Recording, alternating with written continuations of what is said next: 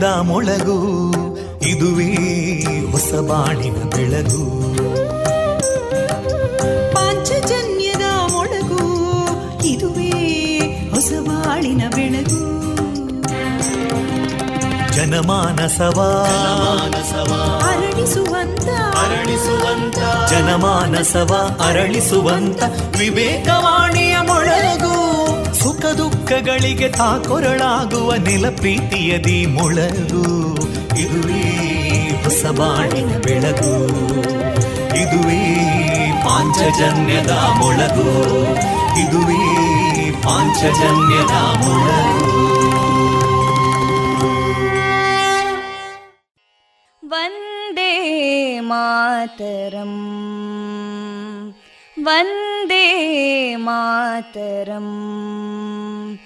सुजलां सुफलां मलयज शीतलां सस्यश्यामलां मातरं वन्दे मातरम् शुभ्रज्योत्स्ना पुलकितयामिनीं पुल्लकुसुमिता ध्रुमदळशोभिनीं सुहासिनीं सुमधुरभाषिणीं सुखदां वरदां मातरं वन्दे मातरम् कोटि कोटि कण्ठा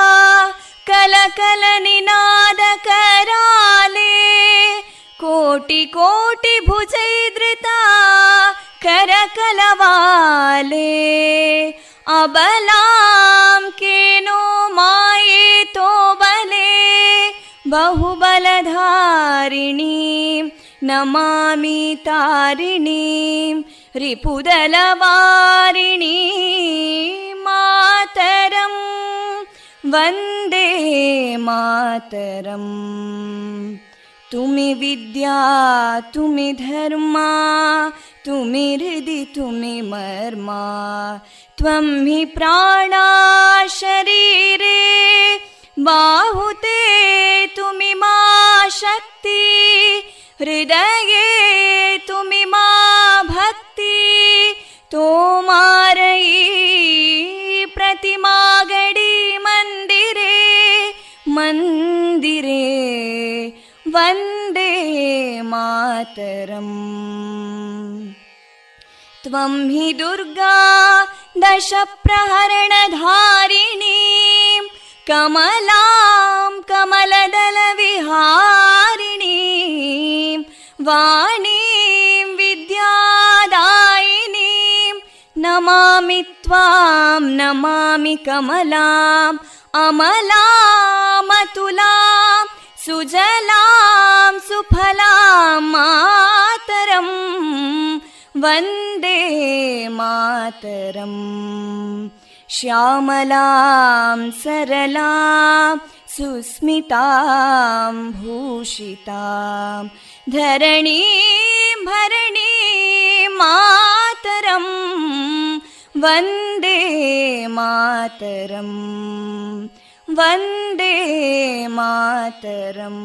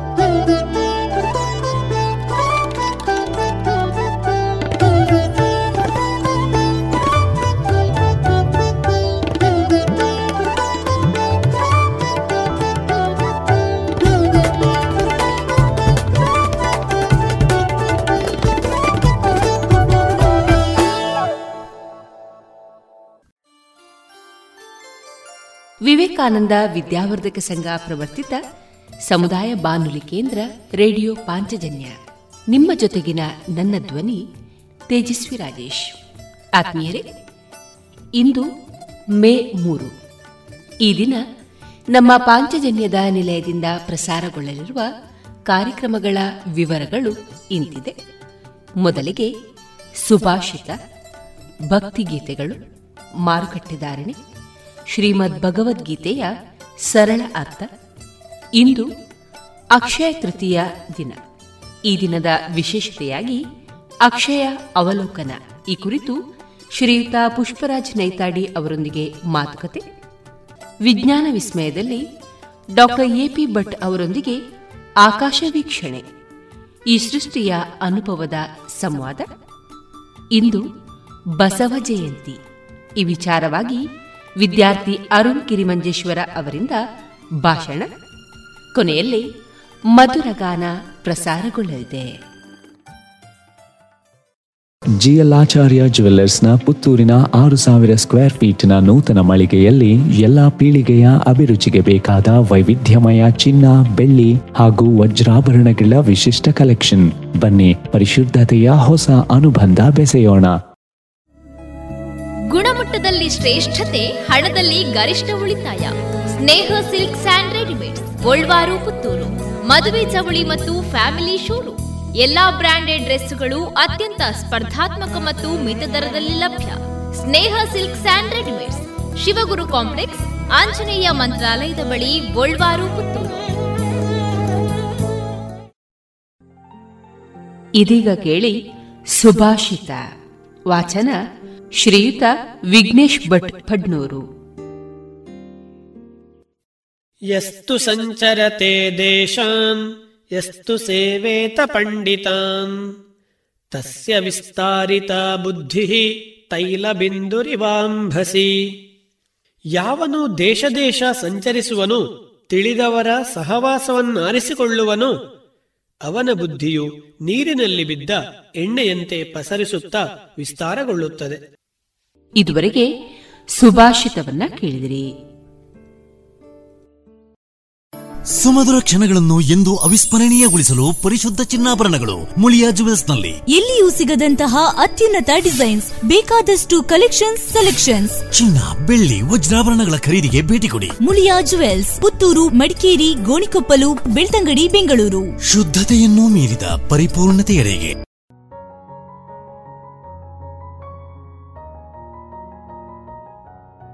ಇದೀಗ ಮೊದಲಿಗೆ ಭಕ್ತಿ ಗೀತೆಗಳನ್ನ ಕೇಳೋಣ.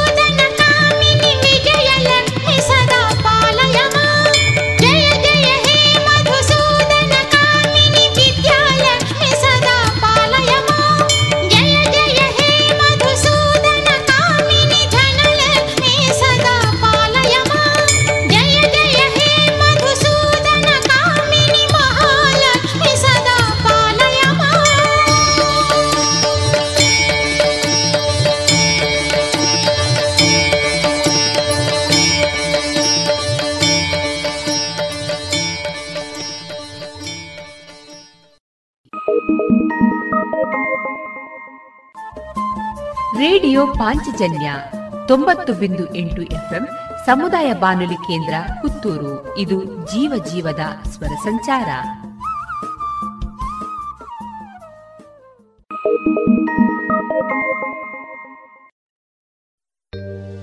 ಅಮ್ಮ ಶ್ರೀಲಕ್ಷ್ಮೀ ಶ್ರೀಹರಿ ಮನರಮಣಿ ಲಕ್ಷ್ಮೀ.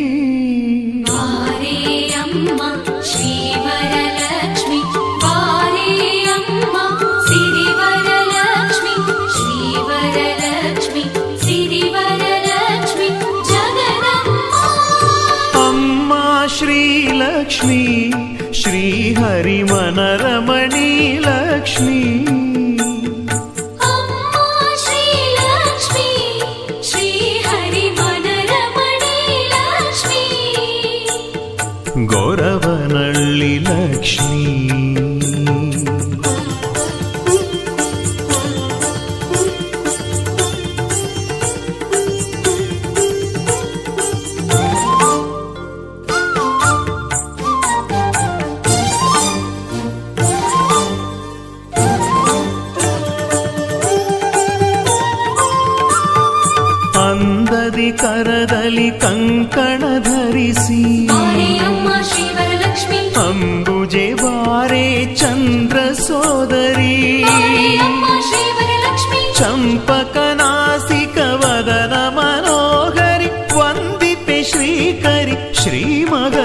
ಮಗಲಕ್ಷ್ಮೀ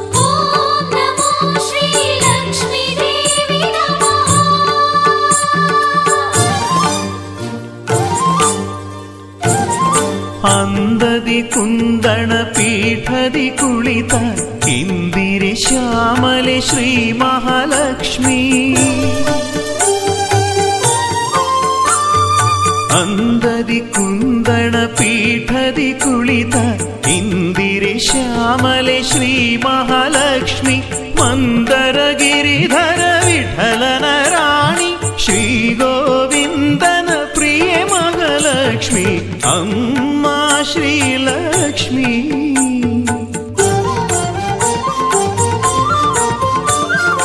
ಗೊರವನಳ್ಳಿ ಲಕ್ಷ್ಮೀ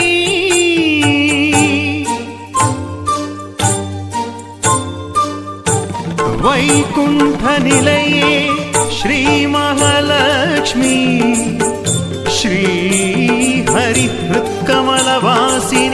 ಶ್ರೀ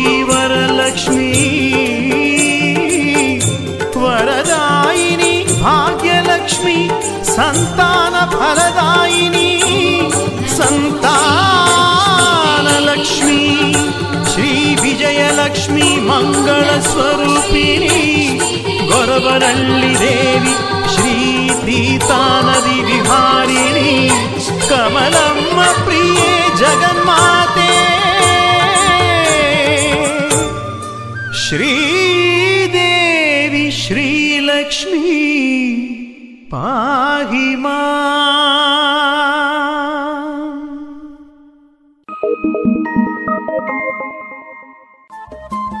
ರೇಡಿಯೋ ಪಾಂಚಜನ್ಯ ತೊಂಬತ್ತು ಬಿಂದು ಎಂಟು ಎಫ್ಎಂ ಸಮುದಾಯ ಬಾನುಲಿ ಕೇಂದ್ರ ಪುತ್ತೂರು. ಇದು ಜೀವ ಜೀವದ ಸ್ವರ ಸಂಚಾರ.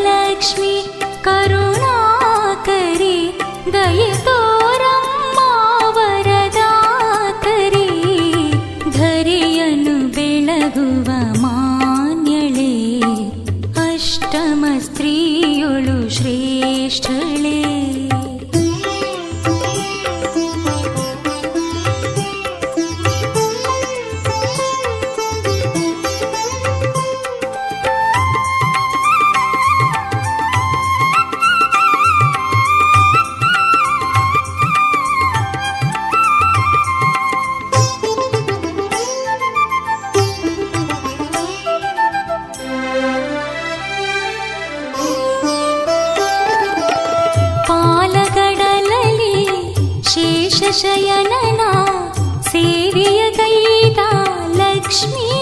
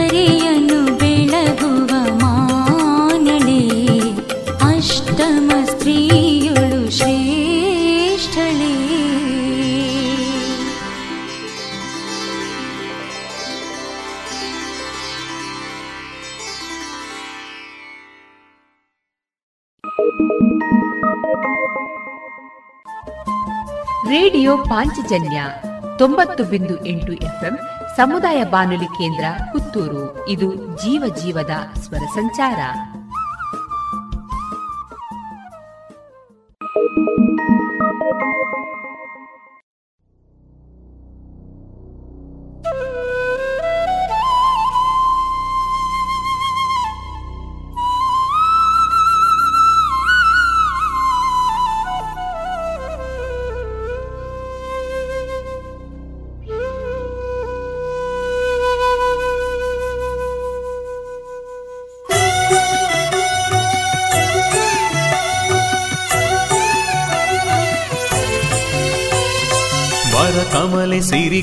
ಹರಿ ಕಮಲೆ ಶ್ರೀ ಮಹಾ ಲಕ್ಷ್ಮಿ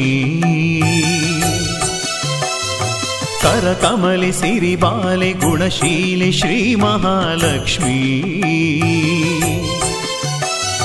ಅಮ್ಮಾ జగದಂಬೆ ಗೊರವನಳ್ಳಿಯ ದೇವಿ ನಮ್ಮೆಲ್ಲ ಜೀವಗಳ ಜೀವನೀಮ್ಮಾ ವರದಾತೆ ಮೂಲೋಕದ ಮಾತೆ ನೀನಿರದೆ ಮೂಲೋಕವಿಲ್ಲವಮ್ಮ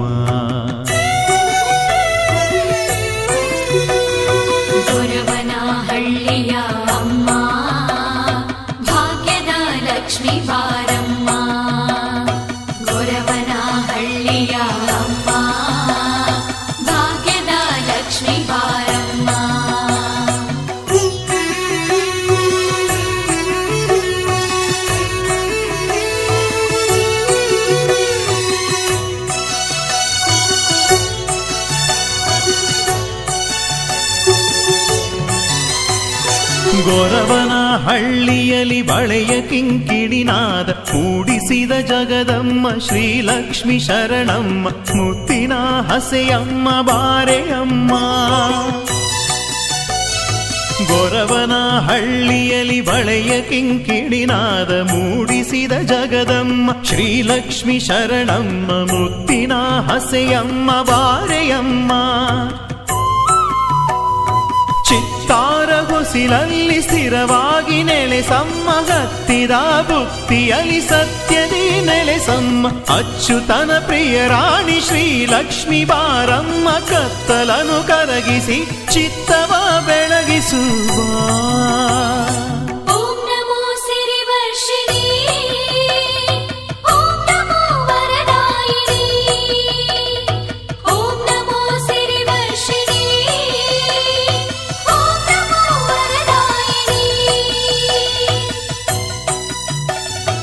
ದರ್ಶನವ ನೀಡಮ್ಮ ಶ್ರೀದೇವಿ. ಶ್ರೀ ಗೊರವನ ಹಳ್ಳಿಯ ಶ್ರೀದೇವಿ.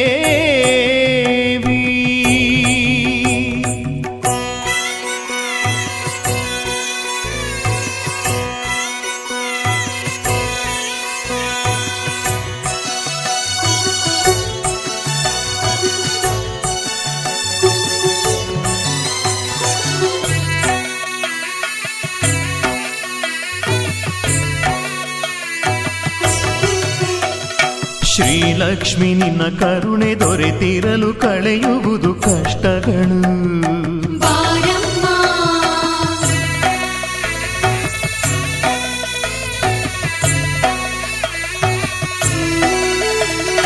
ಭುವಿಯಲ್ಲಿ ನಾವೈದ ಪಾಪಗಳು ಕಾಡಿಸದು ನೀನಿರಲು. ಲಕ್ಷ್ಮೀ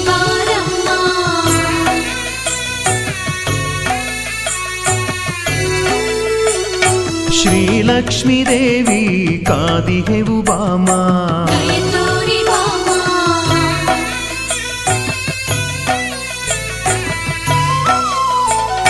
ನಮ್ಮ ನೋವುಗಳ ನೀನೀಗು ಬಾಮ.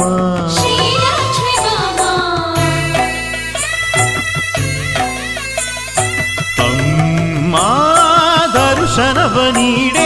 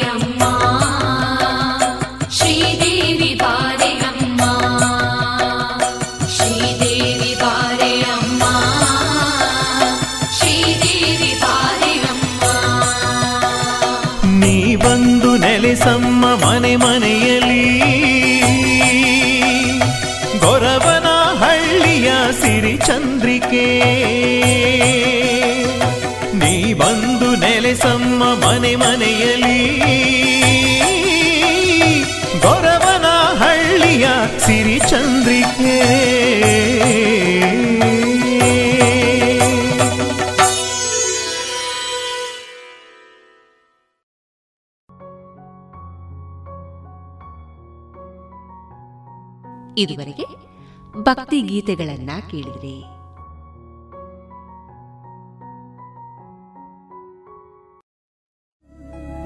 ಗುಣಮಟ್ಟದಲ್ಲಿ ಶ್ರೇಷ್ಠತೆ, ಹಣದಲ್ಲಿ ಗರಿಷ್ಠ ಉಳಿತಾಯ. Sneha silk and readymades, Golwaru, Puttur. ಮದುವೆ ಚವಳಿ ಮತ್ತು ಫ್ಯಾಮಿಲಿ ಶೋರೂಮ್. ಎಲ್ಲಾ ಬ್ರಾಂಡೆಡ್ ಡ್ರೆಸ್ಗಳು ಅತ್ಯಂತ ಸ್ಪರ್ಧಾತ್ಮಕ ಮತ್ತು ಮಿತ ದರದಲ್ಲಿ ಲಭ್ಯ. Sneha silks and readymades.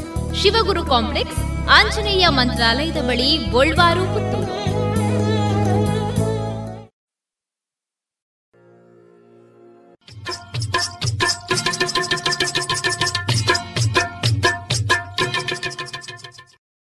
ಮಾರುಕಟ್ಟೆ ಧಾರಣೆ ಇಂತಿದೆ. ಹೊಸ ಅಡಿಕೆ ಮುನ್ನೂರ ಎಪ್ಪತ್ತ ಐದರಿಂದ ನಾಲ್ಕನೂರ ಐವತ್ತು, ಹಳೆ ಅಡಿಕೆ ಐನೂರರಿಂದ ಐನೂರ ನಲವತ್ತು, ಡಬಲ್ ಚೋಲ್ ಐನೂರ ಇಪ್ಪತ್ತರಿಂದ ಐನೂರ ನಲವತ್ತು, ಹಳೆ ಪಟೋರ ಮುನ್ನೂರ ಎಪ್ಪತ್ತ ಐದರಿಂದ ನಾಲ್ಕನೂರ ಇಪ್ಪತ್ತು, ಹೊಸ ಪಟೋರ ಮುನ್ನೂರ ಇಪ್ಪತ್ತರಿಂದ ಮುನ್ನೂರ ಅರವತ್ತ ಐದು ಹೊಸ ಉಳ್ಳಿಗಡ್ಡೆ ಇನ್ನೂರರಿಂದ ಇನ್ನೂರ ಅರವತ್ತು, ಹೊಸ ಕರಿಗೋಟು ಇನ್ನೂರರಿಂದ ಇನ್ನೂರ ಐವತ್ತ ಐದು ಕಾಳುಮೆಣಸು ಮುನ್ನೂರ ಎಂಬತ್ತ ಐದರಿಂದ ಐನೂರ ಹದಿನೈದು ಒಣಕೊಕ್ಕೋ ನೂರ ತೊಂಬತ್ತ ಐದರಿಂದ ಇನ್ನೂರ ಐದು ಹಸಿಕೊಕ್ಕೋ ನಲವತ್ತರಿಂದ ಅರವತ್ತ ಐದು ರಬ್ಬರ್ ಧಾರಣೆ, ಗ್ರೇಡ್, ಆರ್ಎಸ್ಎಸ್ ಫೋರ್ ನೂರ ಅರವತ್ತ ನಾಲ್ಕು ರೂಪಾಯಿ, ಆರ್ಎಸ್ಎಸ್ ಫೈವ್ ನೂರ ಐವತ್ತ ಒಂಬತ್ತು ರೂಪಾಯಿ, ಲಾಟ್ ನೂರ ಐವತ್ತ ನಾಲ್ಕು ರೂಪಾಯಿ, ಸ್ಕ್ರ್ಯಾಪ್ ನೂರ ನಾಲ್ಕರಿಂದ ನೂರ ಹನ್ನೆರಡು ರೂಪಾಯಿ.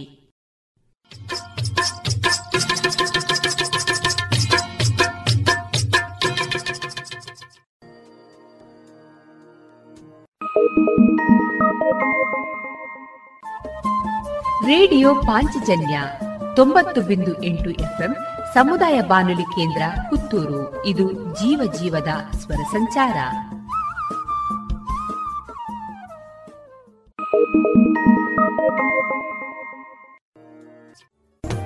ಗುಣಮಟ್ಟದಲ್ಲಿ ಶ್ರೇಷ್ಠತೆ, ಹಣದಲ್ಲಿ ಗರಿಷ್ಠ ಉಳಿತಾಯ. Sneha silk and readymades, Golwaru, Puttur. ಮದುವೆ ಚವಳಿ ಮತ್ತು ಫ್ಯಾಮಿಲಿ ಶೋರು. ಎಲ್ಲಾ ಬ್ರಾಂಡೆಡ್ ಡ್ರೆಸ್ಗಳು ಅತ್ಯಂತ ಸ್ಪರ್ಧಾತ್ಮಕ ಮತ್ತು ಮಿತ ದರದಲ್ಲಿ ಲಭ್ಯ. Sneha silks and readymades, Shivaguru complex, Anjaneya ಮಂತ್ರಾಲಯದ ಬಳಿ ಗೋಲ್ವಾರು, ಪುತ್ತೂರು. ಮಕ್ಕಳ ಕೋಮಲ ತ್ವಚೆ, ಆರೋಗ್ಯ ಮತ್ತು ಬೆಳವಣಿಗೆಗಾಗಿ ಮಕ್ಕಳಿಗೆ ಹಚ್ಚುವ ತೈಲ. ಕಳೆದ ಮೂವತ್ತು ವರ್ಷಗಳಿಂದ ಬಳಕೆಯಲ್ಲಿರುವ ಎಸ್ಟಿಪಿ ಬಾಲಚಿಂತಾಮಣಿ ತೈಲ. ಹಿಂದೆ ಖರೀದಿಸಿ ಎಸ್ಟಿಪಿ ಬಾಲಚಿಂತಾಮಣಿ ತೈಲ.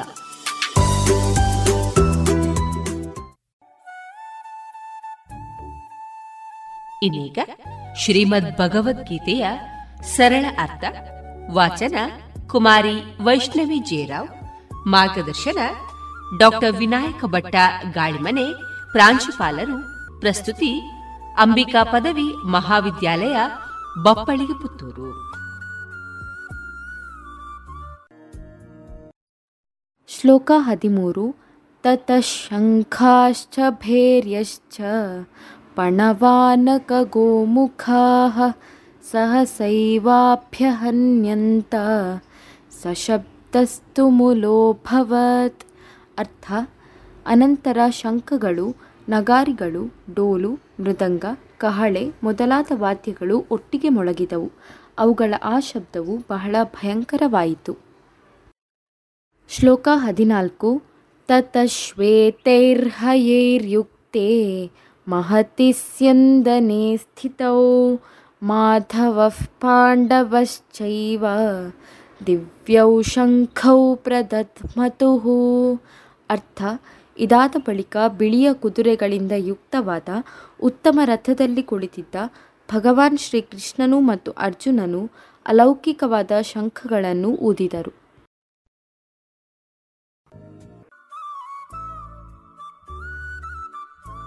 ಇದುವರೆಗೆ ಶ್ರೀಮದ್ ಭಗವದ್ಗೀತೆಯ ಸರಳ ಅರ್ಥವನ್ನ ಕೇಳಿದಿರಿ. ಗುಣಮಟ್ಟದಲ್ಲಿ ಶ್ರೇಷ್ಠತೆ, ಹಣದಲ್ಲಿ ಗರಿಷ್ಠ ಉಳಿತಾಯ. Sneha silk and readymades, Golwaru, Puttur. ಮದುವೆ ಚವಳಿ ಮತ್ತು family showroom.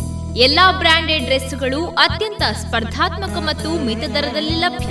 Sneha silks and readymades.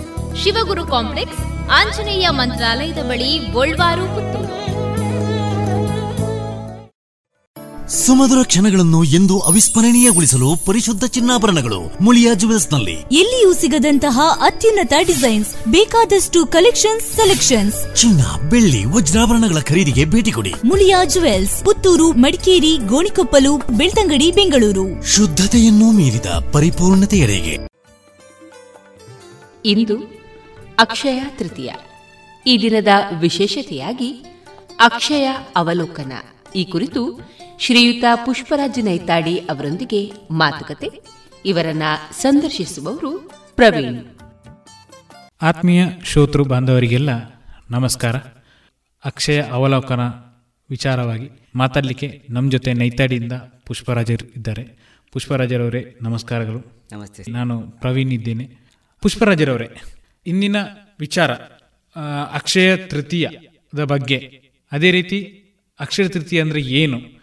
ಯಾವಾಗ ಬರ್ತದೆ ಅಂತ ನಮಗೆ ಸ್ವಲ್ಪ ತಿಳಿಸಿಕೊಡ್ಬೋದಾ? ಖಂಡಿತ ಸರ್. ಮೊದಲಿಗೆ ಶ್ರೋತು ಬಾಂಧವರಿಗೆ ವಂದಿಸುತ್ತಾ ಅಕ್ಷಯ ತೃತೀಯ ಅಂದರೆ ವೈಶಾಖ ಮಾಸದ ಶುಕ್ಲ ಪಕ್ಷದ ಮೂರನೇ ದಿವಸ ಅಕ್ಷಯ ತೃತೀಯ ಬರುತ್ತದೆ. ಅಂದರೆ ಈ ದಿವಸ ಸೂರ್ಯ ಹಾಗೂ ಚಂದ್ರರು ಉಚ್ಚ ರಾಶಿಯಲ್ಲಿ ಇರುತ್ತಾರೆ ಸೂರ್ಯ ಮೇಷರಾಶಿಯಲ್ಲಿದ್ದರೆ ಚಂದ್ರ ವೃಷಭ ರಾಶಿಯಲ್ಲಿರುವುದರಿಂದ ಈ ದಿವಸ ಅತ್ಯಂತ ಪವಿತ್ರವಾದ ದಿವಸ. ಇದು ಅಕ್ಷಯ ತೃತೀಯ ದಿನ ವಿಶೇಷ ಅಂತ ಹೇಗೆ ಹೇಳ್ತೀರಿ? ಅಂದರೆ ಬೇರೆ ದಿವಸ ಇಲ್ವಾ? ಈ ದಿವಸ ಪವಿತ್ರವಾದ ದಿವಸ ಎಂಬಂತಹ ಉಲ್ಲೇಖಗಳು ಪುರಾಣದಲ್ಲಿ ತುಂಬ ನಮಗೆ ಉಲ್ಲೇಖಗಳು ಸಿಗುತ್ತವೆ ಸರ್. ಅಂದರೆ ಪುರಾಣಕ್ಕೆ ಮತ್ತೆ ಇದಕ್ಕೆ ಸಂಬಂಧ ಇದೆ ಅಂತ ಹೇಳ್ತಾ ಇದ್ದೀರಾ? ಇದೆ ಸರ್ ಯಾವ ರೀತಿ ಸಂಬಂಧ ಇದೆ? ಸಂಬಂಧ ಅಂದರೆ ತುಂಬ ಇದೆ. ಅದರಲ್ಲಿ ಕೆಲವೊಂದು ಸರಿ. ವೇದವ ವ್ಯಾಸ ಮಹರ್ಷಿಗಳು ಮಹಾಭಾರತವನ್ನು ಬರೆದ ದಿವಸ ಈ ದಿವಸ. ಆಮೇಲೆ ಕೃತಯುಗ ಅಂದರೆ ಸತ್ಯಯುಗ ಪ್ರಾರಂಭವಾದ ದಿವಸ. ಸರಿ. ಆಮೇಲೆ ಚಾಮುಂಡೇಶ್ವರಿ ದೇವಿಯು ರಾಕ್ಷಸರನ್ನು ಸಂಹರಿಸಿದ ದಿವಸ. ಆಮೇಲೆ ಕೃಷ್ಣ ಕುಚೇಲರನ್ನು ಸತ್ಕರಿಸಿದ ದಿವಸ. ಆಮೇಲೆ ಗಂಗಾದೇವಿ ಕೈಲಾಸದಿಂದ ಭೂಮಿಗಿಳಿದ ದಿವಸ. ನಮಗೆಲ್ಲ ತಿಳಿದ ಹಾಗೆ ಬಸವಣ್ಣನವರ ಜಯಂತಿಯು ಇದೇ ದಿವಸ, ಇದೇ ಪವಿತ್ರದ ದಿವಸ. ಹಾಗೆ ಜೈನ ಸಮುದಾಯದವರ ಪವಿತ್ರವಾದ ದಿವಸವು ಅಕ್ಷಯ ತೃತೀಯ ದಿವಸವೇ ಆದ ಕಾರಣ ಇದೆಲ್ಲ ಪವಿತ್ರ ದಿವಸಗಳು ಬರುವ ಕಾರಣ ಇದೊಂದು ಅಕ್ಷಯ ತೃತೀಯ ಅಂದರೆ ಪವಿತ್ರವಾದ ದಿನ ಎಂದು ನಾವು ಪರಿಗಣಿಸ್ತೇವೆ ಪುಷ್ಪರಾಜವರೇ ನೀವು ಹೇಳಿದಾಗೆ ಒಂದಷ್ಟು ಉದಾಹರಣೆಗಳನ್ನು ನೀವು ಪುರಾಣಕ್ಕೆ ಸಂಬಂಧಿಸಿದ ವಿಷಯಗಳು ನಮಗೆ ತಿಳಿಸಿದ್ದೀರಿ ಈ ಪುರಾಣಕ್ಕೆ ಸಂಬಂಧಿಸಿದಂತೆ ಏನಾದರೂ ನಿಮಗೆ ನೆನಪಿದ್ದಲ್ಲಿ ಒಂದು ಕಥೆಯನ್ನು ತಿಳಿಸ್ಬೋದಾ? ಇದೆ ಸರ್ ಒಂದು ಉತ್ತಮವಾದ ಕಥೆ ಇದೆ. ಮಹಾಭಾರತದಲ್ಲಿ ಪಾಂಡವರ ಕಥೆ ಒಂದು ನಮಗೆ ನೆನಪಿಗೆ ಬರುವಂಥದ್ದು ಮಾಮೂಲಿಯಾಗಿ ನೆನಪಿಗೆ ಬರುವಂಥದ್ದು. ಅದರಲ್ಲಿ ಅಕ್ಷಯ ಪಾತ್ರೆಯ ಒಂದು ಕತೆ ಬರ್ತದೆ. ಅಂದರೆ ಪಾಂಡವರು ವನವಾಸದಲ್ಲಿರುವ ಸಮಯದಲ್ಲಿ ಅವರು ಊಟವೆಲ್ಲ ಮುಗಿಸ್ತಾರೆ. ದ್ರೌಪದಿ ಪಾತ್ರೆಯನ್ನು ತೊಳೆದು ಇಟ್ಟಿರ್ತಾರೆ ಊಟವೆಲ್ಲ ಮುಗಿಸಿದ ಮೇಲೆ. ಆ ಸಮಯದಲ್ಲಿ ದೂರ್ವಾಸ ಮಹರ್ಷಿಗಳು ಬರ್ತಾರೆ. ಪರಿವಾರ ಸಮೇತವಾಗಿ ದೂರ್ವಾಸ ಮಹರ್ಷಿಗಳು ಅವರ ಕುಟೀರಕ್ಕೆ ಭೇಟಿ ಕೊಡ್ತಾರೆ. ಆಗ ಮಹರ್ಷಿಗಳು ಹೇಳ್ತಾರೆ, ನಮಗೆ ಭೋಜನವಾಗಲಿಲ್ಲ. ಭೋಜನದ ವ್ಯವಸ್ಥೆಯನ್ನು ನೀವು ಮಾಡಿಸಬೇಕು ಅಂತೇಳಿ ಹೇಳ್ತಾರೆ. ನಾವು ಸ್ನಾನ ಮಾಡಿ ಬರ್ತೇವೆ. ಭೋಜನ ವ್ಯವಸ್ಥೆಯನ್ನು ನೀವು ಮಾಡಿಸಿ ಅಂತ ಹೇಳಿದಾಗ ದ್ರೌಪದಿಗೆ ದಿಕ್ಕು ತೋಚದಾಗೆ ಆಗುತ್ತೆ ಈ ಸಮಯದಲ್ಲಿ ದ್ರೌಪದಿ ಏನು ಮಾಡ್ತಾಳೆ ಅಂತ ಹೇಳಿದರೆ ಶ್ರೀಕೃಷ್ಣನ ಮೊರೆ ಹೋಗ್ತಾಳೆ. ದೇವ ಶ್ರೀಕೃಷ್ಣನನ್ನು ಸ್ಮರಿಸಿದಾಗ ಶ್ರೀಕೃಷ್ಣ ದೇವರು ಅವರಿಗೆ ಅಕ್ಷಯ ಪಾತ್ರೆಯನ್ನು ಒದಗಿಸ್ತಾರೆ. ಈ ಅಕ್ಷಯ ಪಾತ್ರೆಯ ಮುಖಾಂತರ ಉಳಿದಂಥ ಅನ್ನದ ಅಗಳಿನಿಂದ ಅನ್ನವನ್ನು ಅಕ್ಷಯ ಮಾಡಿಸಿ ಅವರಿಗೆ ಭೋಜನವನ್ನು ನೀಡಿ ಅವರ ಹಸಿವನ್ನು ನೀಗಿಸುತ್ತಾಳೆ. ಇದೊಂದು ಉಲ್ಲೇಖವಾದಂಥ ಕತೆ. ಯಾರು ಶ್ರದ್ಧೆಯಿಂದ ನಾವು ಬೇಡಿಕೊಂಡು ಯಾವುದನ್ನು ಪಡೆದುಕೊಳ್ಳುತ್ತೇವೋ ಶ್ರದ್ಧೆಯಿಂದ ಪಡೆದುಕೊಂಡ ವಸ್ತುಗಳಿಂದ ಅದು ಅಕ್ಷಯವಾಗುತ್ತದೆ ದ್ವಿಗುಣವಾಗುತ್ತದೆ ಅಂತ ಹೇಳುವಂಥ ಉಲ್ಲೇಖ ಪುರಾಣದಿಂದಲೂ ಬಂದಂಥ ಒಂದು ವಿಷಯ. ಅಂದರೆ ಅಕ್ಷಯ ಪಾತ್ರ ಸಿಕ್ಕಿದಂಥ ವಿಷಯನು ನಮಗೆ ತಿಳಿಸಿದ್ದೀರಿ. ಈ ಅಕ್ಷಯ ತೃತೀಯವನ್ನು ಚಿನ್ನಕ್ಕೆ ಯಾಕೆ ಹೆಚ್ಚಿನ ಒತ್ತನ್ನು ಕೊಡ್ತಾರೆ ಅಂತೇಳಿ? ಇದೊಂದು ಉತ್ತಮವಾದ ಪ್ರಶ್ನೆ. ಅಕ್ಷಯ ತೃತೀಯಕ್ಕೆ ಯಾಕೆ ಚಿನ್ನ ನಾವು ತೆಗೆದುಕೊಳ್ಬೇಕು ಅಂತೇಳಿ ನಾವು ಯಾವುದನ್ನು ಬೇಕಾದರೂ ಖರೀದಿಸಬೇಕು ಸರ್. ಈಗ ವಾಹನವನ್ನು ಖರೀದಿಸ್ಬೋದು ಬಟ್ಟೆಯನ್ನು ಖರೀದಿಸ್ಬೋದು ದವಸ ಧಾನ್ಯಗಳನ್ನು ಖರೀದಿಸ್ಬೋದು ಯಾವುದನ್ನು ನೀವು ಖರೀದಿಸಿದರೂ ಕೂಡ ಅದರ ಮುಖಬೆಲೆಯಲ್ಲಿ ವೃದ್ಧಿ ಆಗೋದು ಬಹಳ ಕಡಿಮೆ. ವೃದ್ಧಿ ಆಗುವುದಿಲ್ಲ ಕೆಲವು ವೃದ್ಧಿ ಆಗುವುದಿಲ್ಲ ಕೆಲವು ವೃದ್ಧಿ ಆಗೋದು ಬಹಳ ಕಡಿಮೆ. ಈಗ ನೀವು ಚಿನ್ನವನ್ನೇ ತೆಗೆದುಕೊಳ್ಳಿ. ಕಳೆದ ಹತ್ತು ವರ್ಷದಿಂದ ಚಿನ್ನ ಯಾವ ರೀತಿ ವೃದ್ಧಿಯಾಗಿದೆ, ಯಾವ ರೀತಿ ನಿಮಗೆ ಅದರಿಂದ ಬೆನಿಫಿಟ್ ಸಿಕ್ಕಿದೆ ಅಂತ ಹೇಳೋದು ಪ್ರತಿಯೊಬ್ಬರಿಗೂ ಗೊತ್ತಿದ್ದ ವಿಷಯ. ಈ ಚಿನ್ನವನ್ನು ನೀವು, ನಾನೀಗ ಉದಾಹರಣೆಗೆ ಕೋಷ್ಟಕವಾದಲ್ಲಿ ಹೇಳೋದಾದರೆ ಎರಡು ಸಾವಿರದ ಹತ್ತರಲ್ಲಿ ಮೇ ಹದಿನಾರರಂದು ಅಕ್ಷಯ ತೃತೀಯ ಇರುವ ದಿವಸ ಚಿನ್ನದ ಬೆಲೆಯು ಸಾವಿರದ ಎಂಟುನೂರ ಹದಿನೇಳು ರೂಪಾಯಿ ಇತ್ತು. ಆ ನಂತರ ನೋಡಿ, ಪ್ರತಿ ಐದು ವರ್ಷಕ್ಕೊಮ್ಮೆ ನಿಮಗೆ ಜಂಪ್ ಆಗ್ತಾ ಹೋಯಿತು. ಎರಡು ಸಾವಿರದ ಹದಿನೈದರಲ್ಲಿ ಏಪ್ರಿಲ್ ಇಪ್ಪತ್ತೊಂದು ಅಕ್ಷಯ ತೃತೀಯ ದಿವಸ ಎರಡು ಸಾವಿರದ ಆರುನೂರ ತೊಂಬತ್ನಾಲ್ಕಕ್ಕೆ ಬಂತು. ಆನಂತರ ಎರಡು ಸಾವಿರದ ಹತ್ತೊಂಬತ್ತರಲ್ಲಿ ನೋಡಿ, ಎರಡು ಸಾವಿರದ ಹತ್ತೊಂಬತ್ತರಲ್ಲಿ ನಿಮಗೆ ಚಿನ್ನದ ಬೆಲೆಯು ಅದರ ಡಬ್ಬಲ್ ಆಯಿತು ಮೂರು ಸಾವಿರದ ನೂರ ಎಪ್ಪತ್ತ್ಮೂರಕ್ಕೆ ಹೋಯಿತು. ಎರಡು ಸಾವಿರದ ಇಪ್ಪತ್ತರ ಏಪ್ರಿಲ್ನ ಅಕ್ಷಯ ತೃತೀಯದಂದು ನಾಲ್ಕು ಸಾವಿರದ ಆರುನೂರ ಅರವತ್ತೆಂಟಕ್ಕೆ ಬಂತು. ಇವತ್ತು ನಿಮಗೆ ಚಿನ್ನದ ಬೆಲೆ ನಾಲ್ಕು ಸಾವಿರದ ಎಂಟುನೂರ ಐವತ್ತು ರೂಪಾಯಿ. ಅಂದರೆ ಎಷ್ಟು ಅದರ ವೃದ್ಧಿ ಆಗುತ್ತೆ ಅಂದರೆ ನಾವು ಎಷ್ಟು ಅದನ್ನು ಯೂಸ್ ಮಾಡ್ತೇವೆ ಅದರ ಜೊತೆಗೆ ಅದರ ಮೌಲ್ಯ ವೃದ್ಧಿ ಆದರೆ ನಿಮಗೆ ಅದರ ಬೆನಿಫಿಟ್ ಡಬಲ್ ಆಗ್ತದೆ. ಆದ ಕಾರಣ ಚಿನ್ನಕ್ಕೆ ನೀವು ಇನ್ವೆಸ್ಟ್ ಮಾಡಿದರೆ ತುಂಬ ಉತ್ತಮ. ಸರಿ. ನಿಮ್ಮ ಪ್ರಕಾರ ಚಿನ್ನ ಒಂದು ಉತ್ತಮ ಸಂಪತ್ತ ಅಂತ? ಖಂಡಿತವಾಗಿ ಸರ್ ಚಿನ್ನ ಒಂದು ಉತ್ತಮವಾದ ಸಂಪತ್ತು. ಮನುಷ್ಯನ ಜೀವನದಲ್ಲಿ ಸಂಪತ್ತು ಎನ್ನುವುದು ಬಹಳ ಮುಖ್ಯ. ನಾವು ಮಾಡ ನಮ್ಮ ಜೀವನ ಶೈಲಿ ಸಮಾಜ ನೋಡುವ ದೃಷ್ಟಿಕೋನಗಳು ನಮ್ಮ ಸಂಪತ್ತಿನ ಮೇಲೆ ಅವಲಂಬಿತವಾಗಿರುತ್ತದೆ. ಒಂದು ವಿದ್ಯಾಸಂಪತ್ತಾಗಿರ್ಬೋದು ಆಸ್ತಿ ಆಗಿರ್ಬೋದು ಆಭರಣಗಳ ಯಾವುದೇ ಆದರೂ ಕೂಡ ಒಂದು ಸಂಪತ್ತಿನ ಮೇಲೆ ಆಗಿರ್ತದೆ. ಈಗ ನಮಗೆ ಚಿನ್ನ ಇದೆ ಅಂತಾದರೆ, ನಮ್ಮನ್ನು ಅದಕ್ಕೆ ನಗದೀಕರಿಸಿಕೊಳ್ಳಲು ನಮಗೆ ಸುಲಭ. ಯಾವುದಾದ್ರೂ ನಮಗೆ ಅರ್ಜೆಂಟ್ ಆದ ಕ್ಯಾಶ್ ಬೇಕು ಅಂತ ಹೇಳಿದರೆ, ನಮಗೆ ಚಿನ್ನದಿಂದ ನಮಗೆ ನಗದೀಕರಿಸಿ ಅದನ್ನು ಕ್ಯಾಶ್ ಆಗಿ ಪರಿವರ್ತಿಸಿಕೊಳ್ಳೋದು, ಅಂದರೆ ಲಿಕ್ವಿಡಿಟಿ ಮಾಡೋದು. ಲಿಕ್ವಿಡಿಟಿ ಮಾಡಲಿಕ್ಕೆ ನಮಗೆ ತುಂಬ ಸುಲಭ. ನಿಮಗೆ ಈಗ ಆಸ್ತಿಯನ್ನು ನೀವು ಖರೀದಿಸಿದ್ರೆ ಅಂದಿದ್ದರೆ ಆಸ್ತಿಯನ್ನು ನಿಮಗೆ ಲಿಕ್ವಿಡಿಟಿ ಮಾಡಲಿಕ್ಕೆ ಸ್ವಲ್ಪ ಕಷ್ಟ ಇದೆ. ನಾವು ತೆಗೆದುಕೊಂಡ ರೇಟಿಗೆ ನಿಮಗೆ ಪುನಃ ಪರ್ಚೇಸ್ ಮಾಡಲಿ ಇದರ ರೇಟಿಗೆ ಸೇಲ್ ಮಾಡಲಿಕ್ಕೆ ಸ್ವಲ್ಪ ಕಷ್ಟ. ನಮಗೆ ಅಗತ್ಯ ಇರುವ ಸಮಯದಲ್ಲಿ. ಆದರೆ ಚಿನ್ನ ಹಾಗಲ್ಲ. ನಿಮಗೆ ಯಾವುದೇ ದೇಶದಲ್ಲಿ ನಿಮಗೆ ಅದನ್ನು ಕ್ಯಾಶ್ ಆಗಿ ಪರಿವರ್ತಿಸಲು ನಗದೀಕರಿಸಲು ಸುಲಭವಾದ ವಿಷಯ. ಭಾರತದಲ್ಲಿ ಚಿನ್ನಕ್ಕೆ ಒಲವು ಜಾಸ್ತಿ. ನೀವೇ ನೋಡಿ, ಪ್ರತಿಯೊಂದು ಮನೆಯಲ್ಲೂ ಸಹ ಹೆಣ್ಣು ಮಕ್ಕಳು ಒಂದು ಚಿನ್ನದ ಮೂಗುಬಟ್ಟು ಹಾಕದಿರುವಂಥದ್ದು ಇಲ್ಲ. ಪ್ರತಿ ಮನೆಯಲ್ಲೂ ಒಂದು ಗ್ರಾಮಿನಷ್ಟು ಚಿನ್ನ ಇದ್ದೇ ಇರುತ್ತದೆ. ಹಾಗೆ. ನೀವು ಅದನ್ನು ನೋಡೋದಾದರೆ ನಾನು ಚಿಕ್ಕ ಒಂದು ಉದಾಹರಣೆ ಹೇಳೋದಾದರೆ, ಪ್ರತಿಯೊಂದು ಮನೆಯಲ್ಲಿ ನೀವು ಫಂಕ್ಷನಿಗೆ ಹೇಗೆ ಅಂತ ಹೇಳಿದರೆ, ಮಗು ಹುಟ್ಟಿದರೆ ಚಿಕ್ಕ ಮಕ್ಕಳಿಗೆ ನಾವು ಕಿವಿ ಕೂತುವಲಿಂದ ಸ್ಟಾರ್ಟ್ ಮಾಡಿ ಲಾಸ್ಟಿಗೆ ಎಂಡಿಗೆ ಸಾಯುವಾಗ ನಮಗೆ ಬಾಯಿಗೆ ಹಾಕುವ ಒಂದು ತುಂಡು ಚಿನ್ನ ಕೂಡ ನಮಗೆ ಚಿನ್ನ ಬೇಕಾಗುತ್ತದೆ. ಹಿಂದೂ ಸಂಪ್ರದಾಯದಲ್ಲಿ ಭಾರತೀಯರಿಗೆ ಚಿನ್ನದ ಅವಶ್ಯಕತೆಗಳು ಅಷ್ಟು ಇದೆ. ಮತ್ತು ಫಂಕ್ಷನು ಮದುವೆ, ಉಪನಯನ ಅಂಥದ್ರಲ್ಲೆಲ್ಲ ನಿಮಗೆ ಗೊತ್ತಿರುವಂಥ ವಿಷಯ. ನಾವು ಅದನ್ನು ಪುನಃ ಅದನ್ನು ಉಲ್ಲೇಖ ಹೇಳುವಂಥದ್ದಿಲ್ಲ. ಈ ಬೇರೆ ಬೇರೆ ರೀತಿಯ ಮಾಲೆಗಳು, ಸರಗಳು ಅಂಥದ್ದನ್ನೆಲ್ಲ ಉಪಯೋಗಿಸೋದು ಕಾಮನ್ ಖಂಡಿತವಾಗಿಯೂ ನೀವು ಹೇಳಿದ ವಿಚಾರ ಖಂಡಿತವಾಗಿಯೂ ನಮಗೆ ಮನ ಮುಟ್ಟಿತು. ಆದರೆ ಈಗ ಚಿನ್ನದ ಧಾರಣೆ ತುಂಬ ಹೆಚ್ಚಿರುವುದರಿಂದ ಗ್ರಾಹಕರ ಪ್ರತಿಕ್ರಿಯೆ ಹೇಗಿರ್ಬೋದು ನಿಮ್ಮ ಅನಿಸಿಕೆ? ಹಾಗೇನಿಲ್ಲ ಸರ್. ಈಗ ನಿಮಗೆ ಸಾವಿರದ ಎಂಟುನೂರು ಇರುವ ಸಮಯದಲ್ಲಿ ಯಾವ ರೀತಿ ಜನ ಅದಕ್ಕೆ ರಿಯಾಕ್ಷನ್ ಮಾಡ್ತಿದ್ರು, ಯಾವ ರೀತಿ ಜನ ಪರ್ಚೇಸ್ ಮಾಡ್ತಿದ್ರು, ಅದೇ ಥರ ಈಗ ಪರ್ಚೇಸ್ ಮಾಡ್ತಾರೆ. ಅದೊಂದು ನೆಸೆಸಿಟಿ ಆಗಿದೆ. ಪ್ರತಿಯೊಂದು ನಾವು ಸಮಾಜದಲ್ಲಿ ನೋಡ್ತೇವೆ, ಪ್ರತಿಯೊಬ್ಬರನ್ನು ನೋಡ್ತೇವೆ. ಅವರು ಆ್ಯಂಟಿಕ್ ಮಾಲೆ ಹಾಕಿದ್ದಾರೆ, ಮುತ್ತಿನ ಮಾಲೆ ಹಾಕಿದ್ದಾರೆ ಅದರಿಂದ ಆಸೆ ಆಗ್ತದೆ ನಮ್ಮ ಹೂಡಿಕೆಯನ್ನು ಚಿನ್ನವಾಗಿ ಪರಿವರ್ತಿಸ್ತೇವೆ. ನಾವು ಅದರಿಂದ ಏನು ಲಾಸ್ ಆಗೋದಿಲ್ಲ. ಚಿನ್ನಕ್ಕೆ ದೀರ್ಘಕಾಲೀನ ಹೂಡಿಕೆಗೆ ಬಹಳ ಮುಖ್ಯ, ಬಹಳ ಉತ್ತಮವಾದ ಒಂದು ಲೋಹ. ನೀವು ಬೇರೆದಕ್ಕೆ ಇನ್ವೆಸ್ಟ್ ಮಾಡೋದಕ್ಕಿಂತ ಚಿನ್ನಕ್ಕೆ ಇನ್ವೆಸ್ಟ್ ಮಾಡಿದರೆ ನಿಮಗೆ ರಿಸ್ಕ್ ಫ್ಯಾಕ್ಟರ್ ಕಡಿಮೆ.